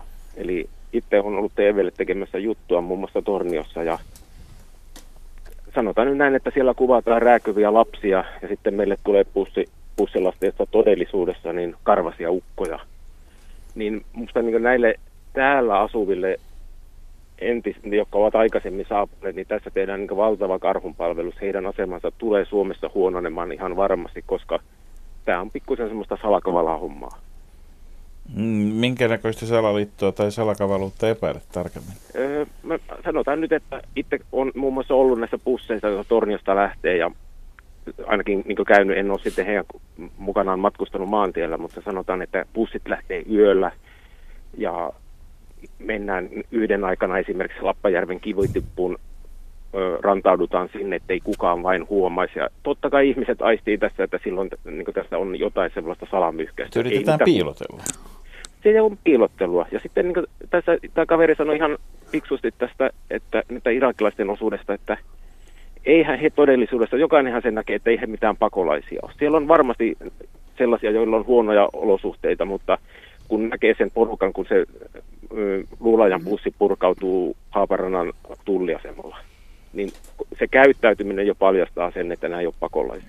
Jos kuuntelit tarkkaan, niin tässä kävi ilmi, että siellä sekä on turvapaikanhakijoita jotka eivät todennäköisesti tule saamaan paikkaa. Päivi Nergin arvio oli, että noin 65% ei tule saamaan tänä vuonna tulevista, mutta se tarkoittaa samaa kuin, että silloin 20 000 on ikään kuin karkeasti ottaen semmoisia, jotka tulevat turhaan, yrittävät, mutta 10 000 tulee sitten myöskin oikealla asialla. Et molempia mahtuu aika paljon joukkoon, ne on kuitenkin isoja määriä, että ei varmaan voi sanoa, että ihan joko tai kuitenkaan pelkästään.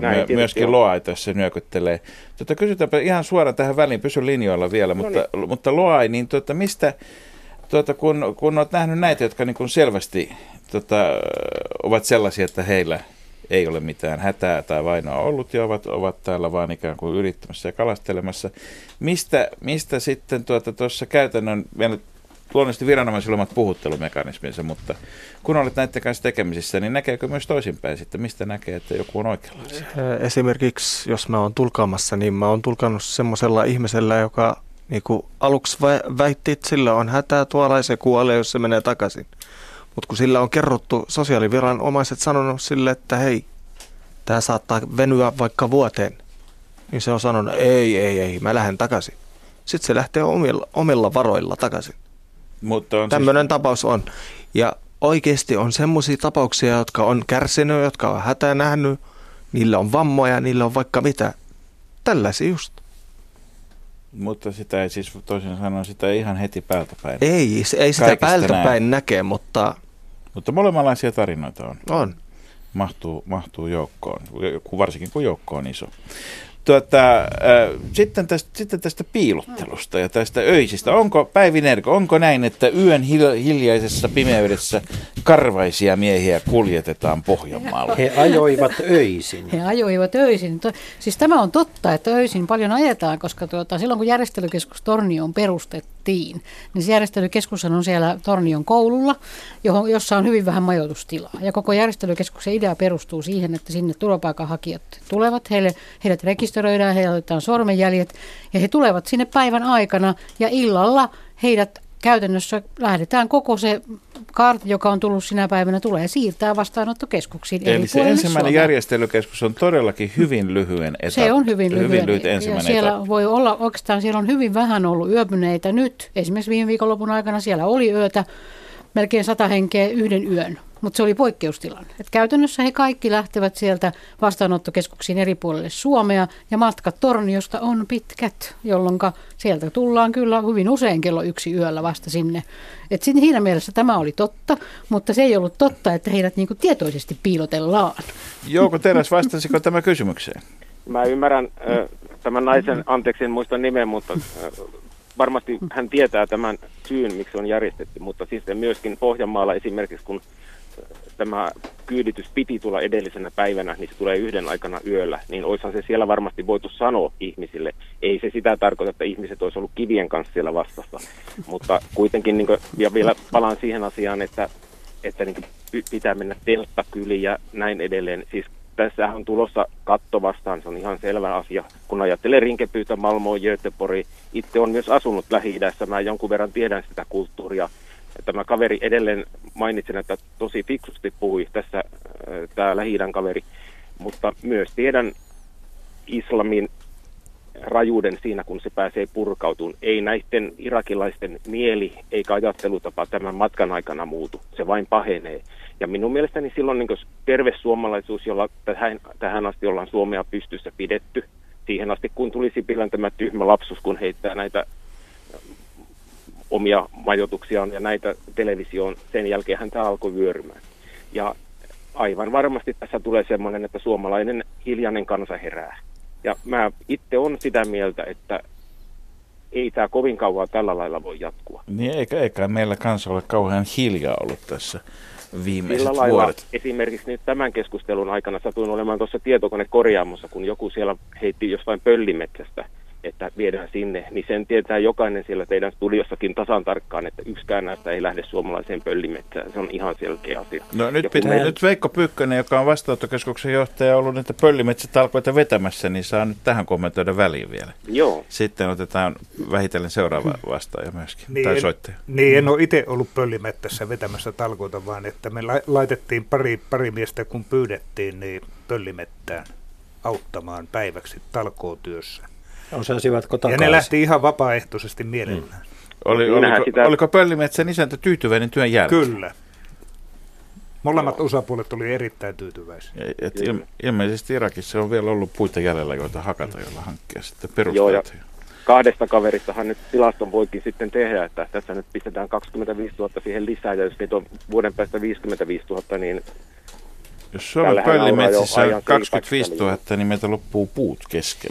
Mutta kiitoksia joka tapauksessa. Saatiin kuitenkin joihinkin asioihin toivottavasti vastauksia ja päästään eteenpäin. Kiitoksia Kokkolan ja Kristiina Kumpula, sinulla oli vielä muutama sana tähän. Olisin vaan jatkanut tuohon Päivin, että muistan nuo yölliset retket. Osoittaa tätä tilannetta kuvaa se, että jossakin vaiheessa me oltiin tilanteessa, jolloin Torniosta lähti bussi ilman, että me tiettiin oikeastaan mihin se lähtee. Että sen yön aikana ne vastaanottokeskukset perustettiin ja sitten löydettiin turvapaikanhakijat joko Lahdesta tai mistä löydettiinkin. Että siinä mielessä soittaja on oikeassa, että yötä vasten monta kertaa lähdettiin tietämättä mihin mennään. Ja seuraavana meillä on opettajan kokemuksia. Sähköposti. Opettaja työskentelee maahanmuuttajien parissa ja hänellä olisi muutama parannusehdotus suomalaisiin käytäntöihin. Ensimmäiseksi hän kertoo, että omassa maassaan koulutuksen saanut vaikkapa insinööri istuu suomalaisessa maahanmuuttajille suunnatussa peruskoulussa. Resurssien tuhlausta ja heille ajan haaskausta. Heidän ei tarvitse enää opetella yhteen- ja vähennyslaskuja, parannusehdotus, suomen kielen opetus ja oman alan suomenkielinen sanasto.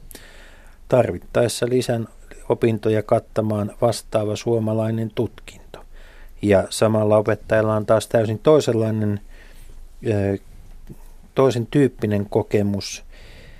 Henkilö, joka ei osaa omalla kielellään kirjoittaa ja lukea, opiskelee suomen kielellä kirjoittamaan ja lukemaan. Tällainen henkilö joutuu vajavaisella suomen kielellään opiskelemaan suomen lisäksi englantia. Käsittämätön yhtälä. Opiskelevat siis vierasta kieltä vieraalla kielellä. Parannusehdotus, jolla on kapasiteettia vieraan kielen opetukseen vieraalla kielellä opiskelevat, muuten vieraan kielen opiskelu vapaaehtoiseksi. Tällaisia. Ja Markus, jatkatko siitä? Joo, tästähän puhuttiin jo äsken tuossa vähän aikaisemmin näistä miten saadaan työvoima käyttöön ja lisäksi tänne on tullut meille tieto siitä, että tämä Ruotsissa tapahtunut junaryöstö, johon turvapaikanhakijat olisivat syyllistyneet, ei pidä paikkaansa. Että tästä on uutisoitu, nimenomaan Ruotsin valtionrautatiet ovat kiistäneet, että sellaista olisi tapahtunut. Todetaan sekin. Ja sitten meillä on seuraava soittaja. Hyvää iltaa. No tervehdys. Täällä on Martti Helsingistä. Minkälaisella asiantuntemuksella raatimme voi teitä auttaa? No ehkä tämmöisessä niin kuin näkökulmahavainnoinnissa teitä lähestyn, nimittäin mulla olisi nyt tällaista tietoa, käytetäänkö nyt mustanaamiokieltä, eli pääkallopaikalta. Eli olin tuossa elokuussa tuolla Kreikan Lesboksella siskoani katsomassa, siskoni Mariana opettaa siellä joogaa ja puolittain asuu niin kuin noin puolet vuodesta aina siellä ja ja siellä niin kuin silmästä silmään näimme ja todistimme yhdessä sitä tilannetta. Mariana on siellä nyt edelleenkin ja me ollaan niin kuin viikoittain yhteydessä ja hän kertoo vain sen tilanteen pahenemisesta. Mutta ensinnäkin se paikka, missä hän siellä Lesboksella vaikuttaa, niin se on Pohjoisrannalla semmoinen Molivos-niminen linnoituskaupunki, joka on semmoista vanhaa, komeata, kaunista aluetta. Ja ne kulmat siinä Molivoksen niemen ympärillä, niin siinä kohdin se salmi Turkkiin on kaikkein lyhyin. Se on vain 9 kilometriä. Ja se on se reitti, mistä sitten näitä pakolaisia tulee. Ja se on aika raakaa toimintaa, se tyylin ihmiskauppa. miten ne semmoisilla mustilla motorisoiduilla kumiveneillä tönästään sinne matkaan. Ja se on niin hemmetin huonosti organisoitu se juttu. Siellä ei ole niin kuin paikallisilla. Paikalliset on nyt täysin kädettömiä sen asian kanssa. Voimavarat on täysin loppu. Ihmiset on täysin loppu. Ne kaikki rannat on täynnä nyt pelastusliivien jäännöksiä ja roskia. Ja näitä pakolaisia alkaa kuolla siellä käsiin. Ja siskoni on esimerkiksi todistanut useita kadun varteen jätetty, tai tien varteen jätettyjä ruumiita, jotka on vaan niin kuin käärästy jotenkin muoviin odottamaan, että joku veisi heidät pois. Hän on myös todistanut merenrannalla pakolaisnaisen synnytystä. Että kyllä se porukka, jotka sieltä tulee yli, niin kyllä ne on hyvin kusessa. Että se ei niin kuin ihan auta täällä päin sanoa, että joo, nehän on rikkaita, koska niillä on kännykät. Osa on varmaan varakkaita ja se kännykkä annetaan heille sen, tai siis niin kuin, sitä on vähän vaikea silleen ymmärtää täällä, että kun se on niin päin, että ei vanhukset ja sellaiset, ei ne jaksa lähteä, vaan ne mieluummin niin kuin on sitä mieltä, että no tänne kuollaan, jos kuollaan, ja vaan se suvun nuori Vesa, niin se varustetaan sitten matkaan, kerätään rahaa, hommataan kännykkä, koska se kännykkä on sitten se ainoa yhteydenpitoväline, jolla sukulaisille voi ilmoittaa, että olenko turvassa vai en.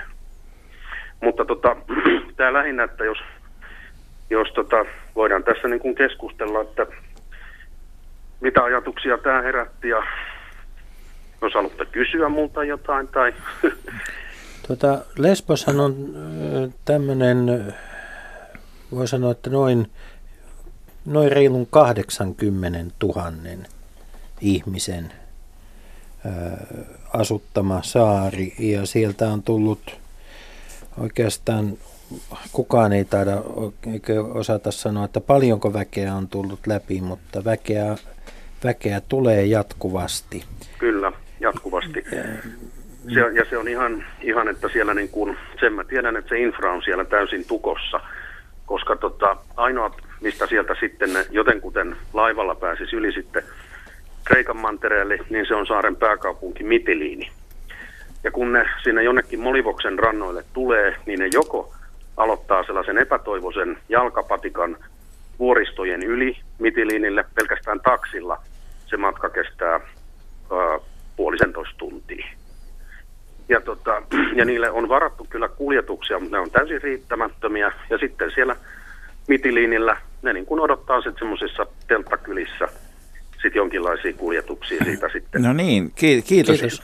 Puhutaanpa hetkinen tästä, että miten tämä EUn ulkorajoilla, nyt tästähän on puhuttu paljon tästä yhteistyöstä ja siitä, että pitäisikö ja missä määrin ja mitä määriä sitten siirtää eteenpäin ja voidaanko torjua ihmiskauppaa. Päivi Nerg, mikä on nyt ihan tässä marraskuun puolivälissä tilanne EUn puitteissa tässä kansainvälisessä yhteistyössä, kun rajatkin ratkeavat?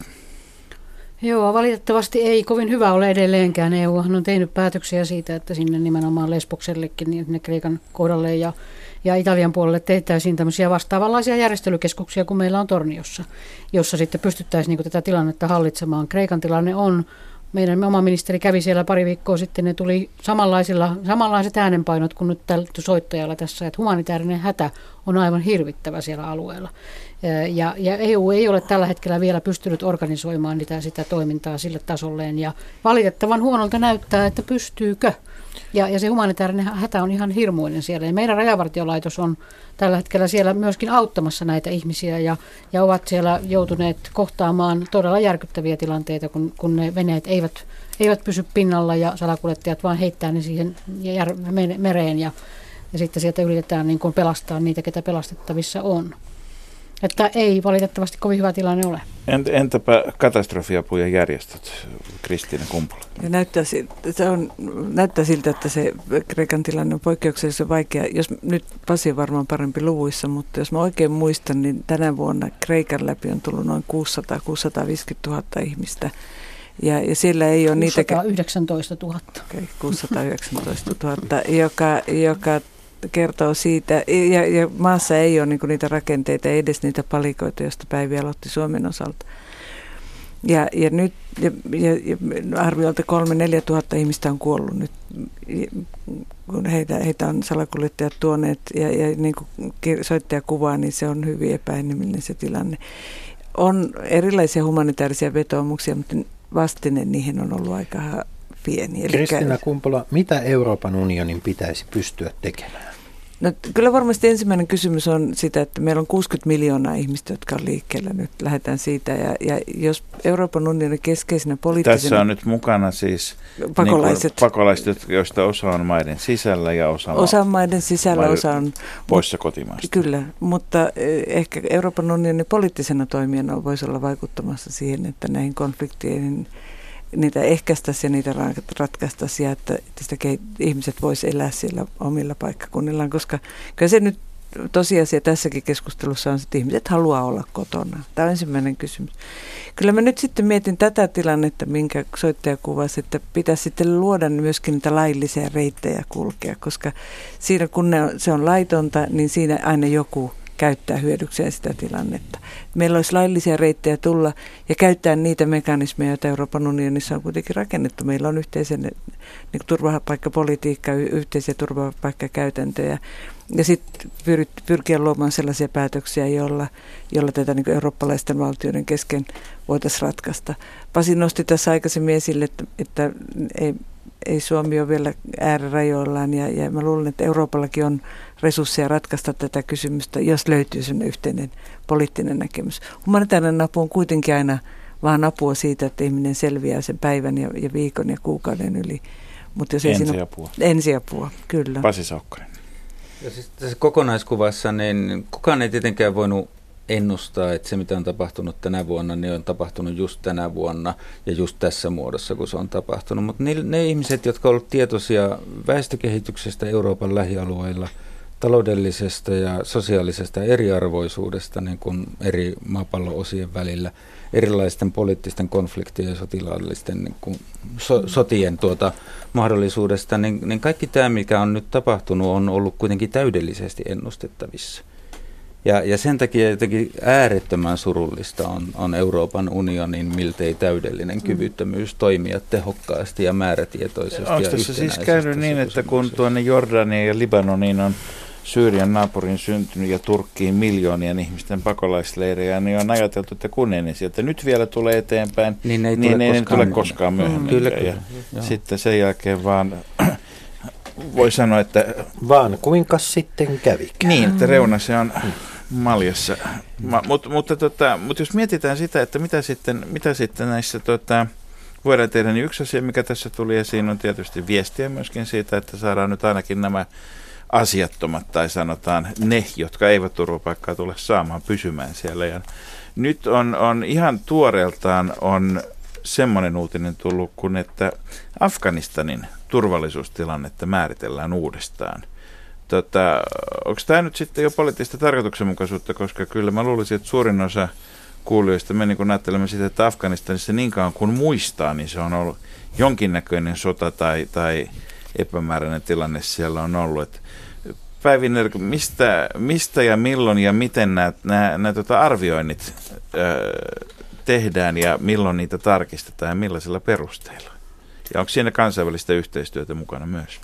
Joo, siinähän on kansainvälistä yhteistyötä mukana. Maa-arvioinnithan tehdään samalla mekanismilla kaikissa EU-maissa, ja Suomessakin niitä tehdään ihan säännöllisesti. Ja käytännössä aina silloin, kun joku ryhmittymä, joku kansalaisuus alkaa niin kuin olla isona volyymina, niin halutaan tehdä se maa-arviointi, jotta sitten se tulee niin kuin yhdenmukaisesti tehtyä ne päätökset sen mukaan, sen perusteella. Niin kuin nyt on tehty irakilaisista, silloin kun irakilaisten volyymi alkoi kasvamaan, niin haluttiin tarkentaa, että onko maa-arviointi kohdallaan. Ja maa-arvioinnissa käydään läpi niin kuin se maa osittain, että siellä katsotaan ei vaan yhtenä klönttinä koko maata, vaan katsotaan sieltä ne eri osa-alueet. Niin myöskin Afganistanin osalta tullaan sitä tekemään. Afganistanissa katsotaan, mitä uutisia Afganistanista on tullut, niin kun sieltä on lähtenyt amerikkalaiset pois ja muut, niin se yleinen mielikuva on se, että siellä on turvallisuustilanne heikentynyt, jota tietysti tukee saatus, että sieltä tulee enemmän väkeä. Mutta onko sitten kuitenkin näin, että todellisuus on päinvastoin? No Afganistan ei ole niin kuin yksi kokonaisuus, ei koko Afganistan ei ole näiden kriisien kourissa. Ja sen vuoksi niin kuin niitä arvioinnit tarkennetaan niin kuin Afganistan eri osa-alueiden osalta. Eli maa-arvioissa on kyse maakunta-arvioissa. No kyllä, joo, päästiin sanaa maakunta. No niin, mutta seuraavana meillä on Jan Herttua Tuusulasta linjoilla. Joo, hyvää iltaa. Iltaa. Tässä on puhuttu kantokyvystä ja mulla on tässä edessäni kansainvälisen valuuttarahaston IMF:n tilasto lokakuuta 2015, jossa on bruttokansantuotteeltaan rikkaimmat maat maailmassa. Ja kun puhutaan kantokyvystä, niin on puhuttu, että meillä täällä Euroopassa on niin hyvä tilanne ja mehän ollaan rikkaita maita. Siinä tilastossa Suomi on siellä 27, Saksa on siellä 20, Ruotsi on siellä 17. Eli tässä on sellaista ihan kärjessä. Numero 1 on Katar, numero 5 on Kuwait, numero 7 on Arabiemiraatit, numero 13 on Saudi-Arabia, numero 14 on Bahrain. Herää kysymys, ja osittain tiedän siihen osavastauksesta, tiedän itse, mutta jos ajatellaan näin, että näitä mainitsemia maita, monet niistä rahoittaa näitä kriisejä tällä hetkellä, niin miksi tämä pakolaisvirta tai siirtolaisvirta on kohdistunut nimenomaan Eurooppaan, ja miksi Eurooppa on hiljaa siitä, että maailman rikkaimmat valtiot, jotka on ainakin jossain määrin osallisia tähän tapahtumiseen ja parasta aikaa käynnissä olevaan tilanteeseen, niin on hiljaa siitä, että nämä maat, niillä on myöskin vastuu näistä asioista, ja niiden kantokyky, jos kenenkään, on erittäin hyvää luokkaa. Toivoisin kannanottoa, ja erityisesti tämä syyrialainen ihminen, joka teillä siellä on, niin voisi kommentoida omalta osaltaan, kun siellä lähialueella on. Eli puhutaan maista, jotka puhuu käsittääkseni samaa kieltä, siellä on sama uskonto ja sama kulttuuri. Eli vaikuttaisi niin kuin ihanteelliselta paikalta ottaa vastaan tätä painetta, mikä tulee nyt näiltä kriisialueilta. Kiitoksia kysymyksestä. Jos vielä täsmennetään tai jopa kärjistetään, voi sanoa, että Jordania ja Libanon, jotka taas eivät ole rikkaita öljymaita, mutta kuitenkin arabimaita siinä Syyrian vieressä, kyllä kantavat sitten vähintäänkin oman osansa, ellei enemmänkin. Että ei voi sanoa, että arabimaat ylipäätään eivät kanna vastuuta, mutta toiset kantavat enemmän kuin toiset. Mistäs tämä johtuu? No, voisin sanoa, että ihmiset, jotka lähti Syyriasta, niin ne lähti pakoon alkuvaiheessa. Nehän eleli siinä rajalla. Et niillä ei ole varoja, ne lähti pakoon. Esimerkiksi Jordaniassa on noin 1,5 miljoonaa tällä hetkellä. Ehkä vähän enemmän. Nämä on ne viralliset luvut. Libanonissa on 1 miljoona, Turkissa on 2 miljoonaa, Saudi-Arabiassa on mennyt 2 miljoonaa ihmistä. Niin siis, mutta Saudi-Arabia, pitääkö tämä paikkansa, että siis muistan jostain lukeneen, että Saudi-Arabiassa ne eivät ole tilastoituja virallisesti pakolaisiksi. Näin. Ja sitten niillä on joku toinen status, näin, mutta siellä on niitä kuitenkin. Saudiassa kutsutaan vieraiksi. Jos pääsee Saudiaan, niin pääsee ilman viisumia. Ja sitten sillä annetaan niinku helpotuksia työn suhteen ja näin. Eli vierastyöläistatus. Joo. Ja sitten esimerkiksi Arabi-emerikunnissa, missä mä oon itse asunut, syntynyt oikeasti, niin sinne, niinku, jos niillä ei ole papereita, niin ne oikaisee sitä hommaa ja parantaa niiden tilan. Mutta ei sinne niinku yksinkertaisesti päästä sota-alueen takia, että mitä kautta sinne päästä. Jos ne pääsee Jordaniaan, niin niitä kirjataan suoraan Jordaniassa. Jos ne pääsee Libanoniin, niin otetaan haltuun, suoraan kirjataan siellä. Samoin Turki. Onko Päivi Nerg niin joutunut edustamaan tässä valtiovaltaa ja muuta, ja aina kaikkien valtioiden liittoakin EUta, niin onko EU yrittänyt painostaa näitä rikkaita arabimaita ottamaan enemmän pakolaisia nimenomaan Syyriasta? No tässä on siis Euroopan unionin sisällä on tätä keskustelua toki varmasti käyty, mutta siis tämän näkökulman, joka nyt tässä juuri tuli esille, että Syyria on semmoisella alueella, että ei sieltä niin kuin mennä sinne niin kuin rikkaisiin maihin. Se ei siitä yksinkertaisesti päästä. Ja sitten ne, jotka menee, niin siellä on todella ihan erilainen tämä turvapaikanhakijakulttuuri. Ei siellä ole turvapaikanhakijaprosessia lainkaan, vaan sinne mennään vierasmaalaisina. Että se on niin erilainen se maailma siinä, että se... Niin osassa meissä maissa, oikeastaan jos mä oon väärässä, mutta Jordanin osalta mä tiedän, ei myöskään määritellä näitä ihmisiä, jotka tulevat Syyriasta tai sota-alueelta turvapaikanhakijoisiksi, vaan he asettuvat asumaan sinne väestön keskuuteen, ja niin kuin Jordania sanoi, heillä on vieraita. Ja nyt sitten, kun kantokyky tulee liian isoksi, että se tulee liian raskaaksi heille, niin nyt sitten se kysymys on noussut esille. Ja minusta tämä kysymys on erittäin tärkeä, koska täytynee kuitenkin kaikkien meidän muistaa, että valtaosa maailman pakolaisista asuu juuri maailman köyhissä maissa. Turkki, niin kuin tuli jo mainittu, on 2 miljoonaa, ei kuulu näihin köyhiin. 600 000 on Keniassa, siis ympäri maailmaa. Meillä valtaosa pakolaista toki asuu naapurimaissaan. Ja pieni osa, noin olisiko 14% edes pyrkii Eurooppaan. Et sillä tavalla on ehkä hyvä suhteuttaa. Muistelen kuuleeni sellaisen luvun, että Syyrian pakolaisista 1% on EU-alueella, joka silti on monta sataa tuhatta ihmistä, koska pakolaisia on kaiken kaikkiaan niin monta miljoonaa yhteensä. Se on aina kun riippuu vähän mistä puhutaan, niin se desimaalipilkun paikka siirtyy. Sitten puhutaan 10 kertaa isommista ja pienemmistä näistä. Mä kysyisin itse asiassa tämän osalta nyt kaikilta teiltä, että mikä on se teidän toivomuksenne suomalaiselle medialle siitä, että miten tietoa, millaista tietoa tulisi jakaa, koska niin kuin tässä taannoisessa keskustelussa todettiin, niin helposti nämä hädänalaiset ja hieman itkuiset lapset saavat enemmän, ne vetoavat selvästi televisioruudussa ainakin uutisten tekijöihin enemmän kuin me karvaiset miehet. Se on ikävää, mutta mikä kaikki tässä asiassa jää kertomatta? Mikä on sellaista, mihin suomalaisen median tulisi kiinnittää huomiota, että saataisiin tasapainoisempi kuva? No jos mä saan aloittaa, niin ehkä semmoinen päällimmäinen toive on aina ollut se, että kun puhutaan näinkin isosta määrästä ihmisiä, jotka on tullut, niin ei se ole yksi kokonaisuus, ei ole 27 000 samanlaista, vaan siellä on niin kuin erilaisia ryhmiä, pitäisi niin kuin tarkastella tavallaan niitä ryhmiä erillään, pitäisi tunnustaa myöskin ja tunnistaa ne juuri nämäkin, jotka on nyt tässä ehkä käyttämässä väärin tätä, mutta myöskin sitten ne toisenlaiset ja niissä karvasissa miehissä, niin niissäkin on sekä niitä väärinkäyttäjiä mahdollisesti, mutta sitten myöskin niitä, jotka ovat aidon hädän vuoksi tänne tulleet. Ja tämmöinen tavallaan niin kuin erilaistaminen tässä kokonaisuudessa on se sellainen oma toive.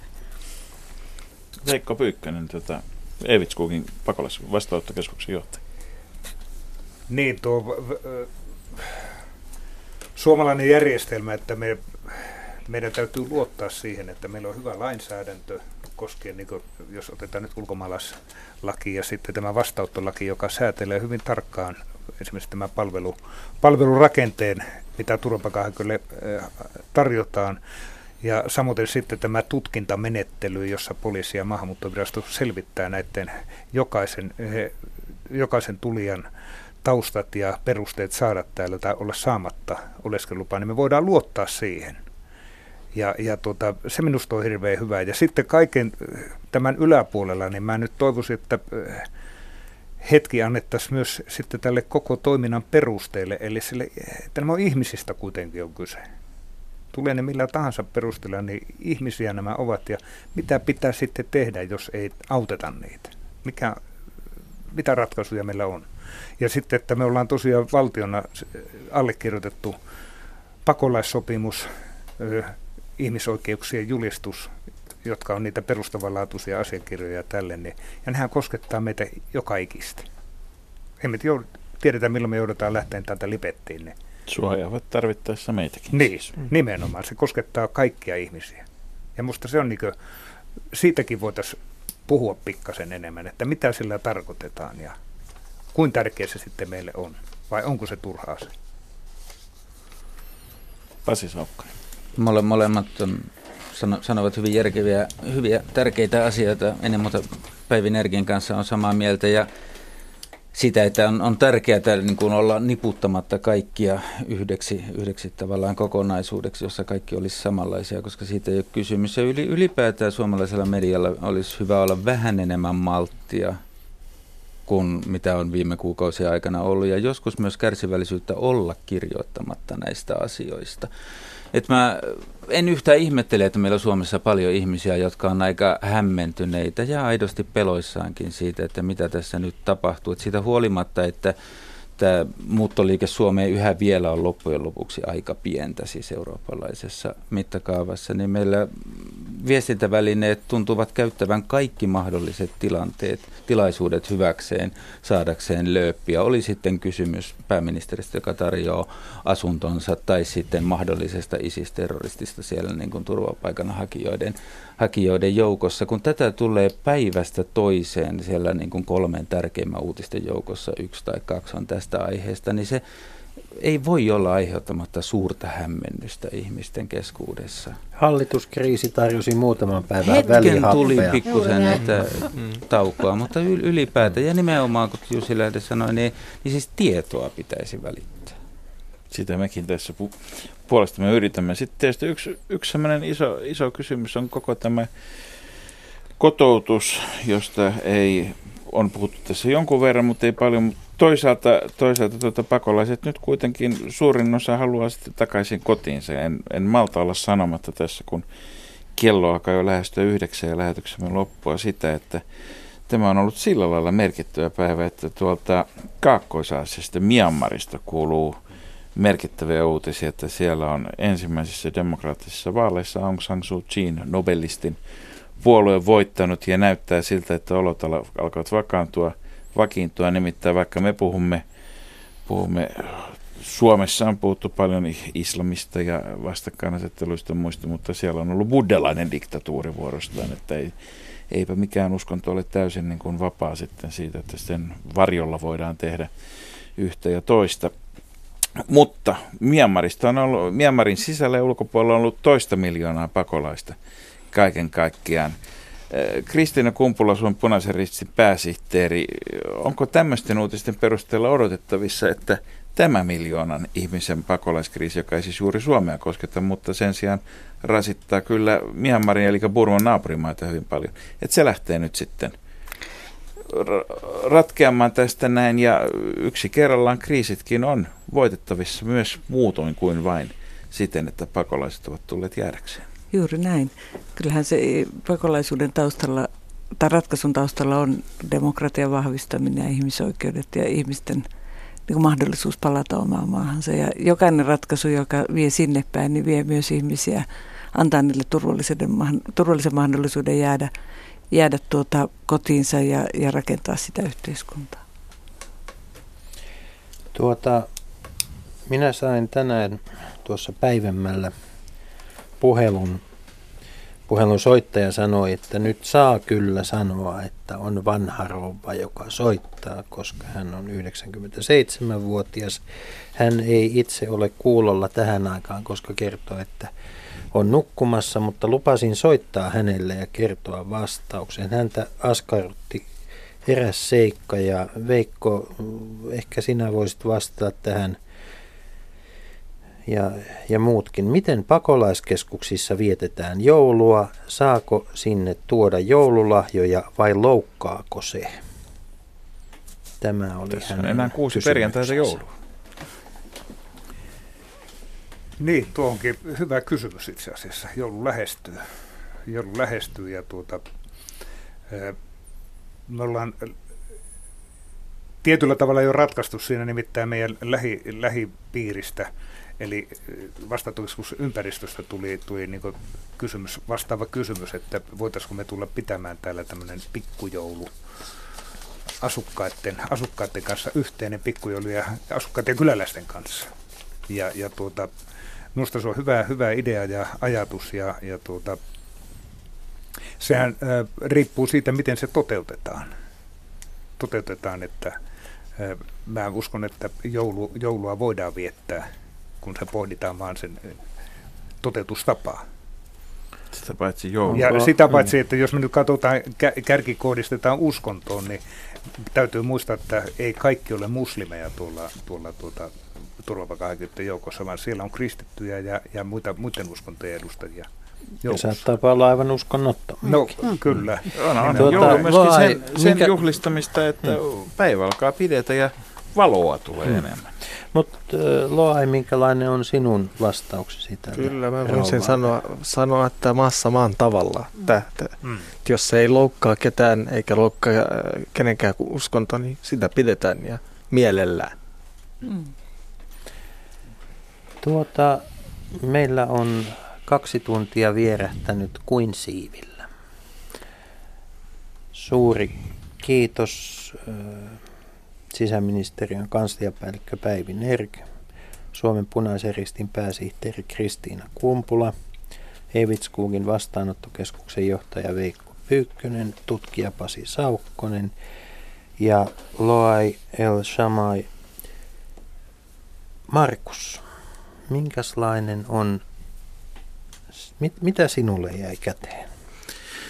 Kyllä mä sanoisin, että tästä jäi käteen se, että kuva on kovin moninainen ja yleensä aina kannattaa tutustua ihmisiin tilastojen takana. Harvoinpä siitä haittaa. Aika moni asia jäi, mitä tänään keskusteltiin, on loppujen lopuksi suomalaisille aika tuttuja tuolta 60-luvulta ja siinä vaiheessa, kun meiltä lähdettiin usein miehissä Ruotsiin töihin. Ja Amerikkaan, Pohjanmaata aikaisemmin. Ei ollut älypuhelimia, niin, mutta kyllä ne talon nuorimmat oli, jotka lähti. Kyllä, joo. Kieli oli outo. Perillä. Maat oli outoja. Ainahan täältä on lähdetty. Huomattavasti vaikeampi kuin Suomi. Aina täältä on lähdetty, mutta aina on välillä tultu takaisinkin. Kiitoksia kaikille soittajille. Kiitoksia äänitarkkailijalle ja kiitoksia lähetyksen tuottajalle. Leikola ja Lähde palaavat tänä perjantaina omalle tutulle paikalleen. Perjantaina kello 10.05 ja tällä samalla kanavalla. Ja tämä ohjelma on siis ollut Leikola ja Lähde politiikan luontoilta. Aiheena on ollut pakolaiskriisi. On ollut tämmöinen vuorovaikutteinen ohjelma ja tämä on kuultavissa Yle Areenasta edelleenkin, jos olette missannut osan tästä 2-tuntisesta lähetyksestä, niin ei hätäpäivää. Ja tämä on kuultavissa kaikkialla maailmassa Areenan kautta, myöskin siellä, mistä pakolaiset ovat kotoisin. Jopa jokaisella Suomen tulevalla sote-alueella.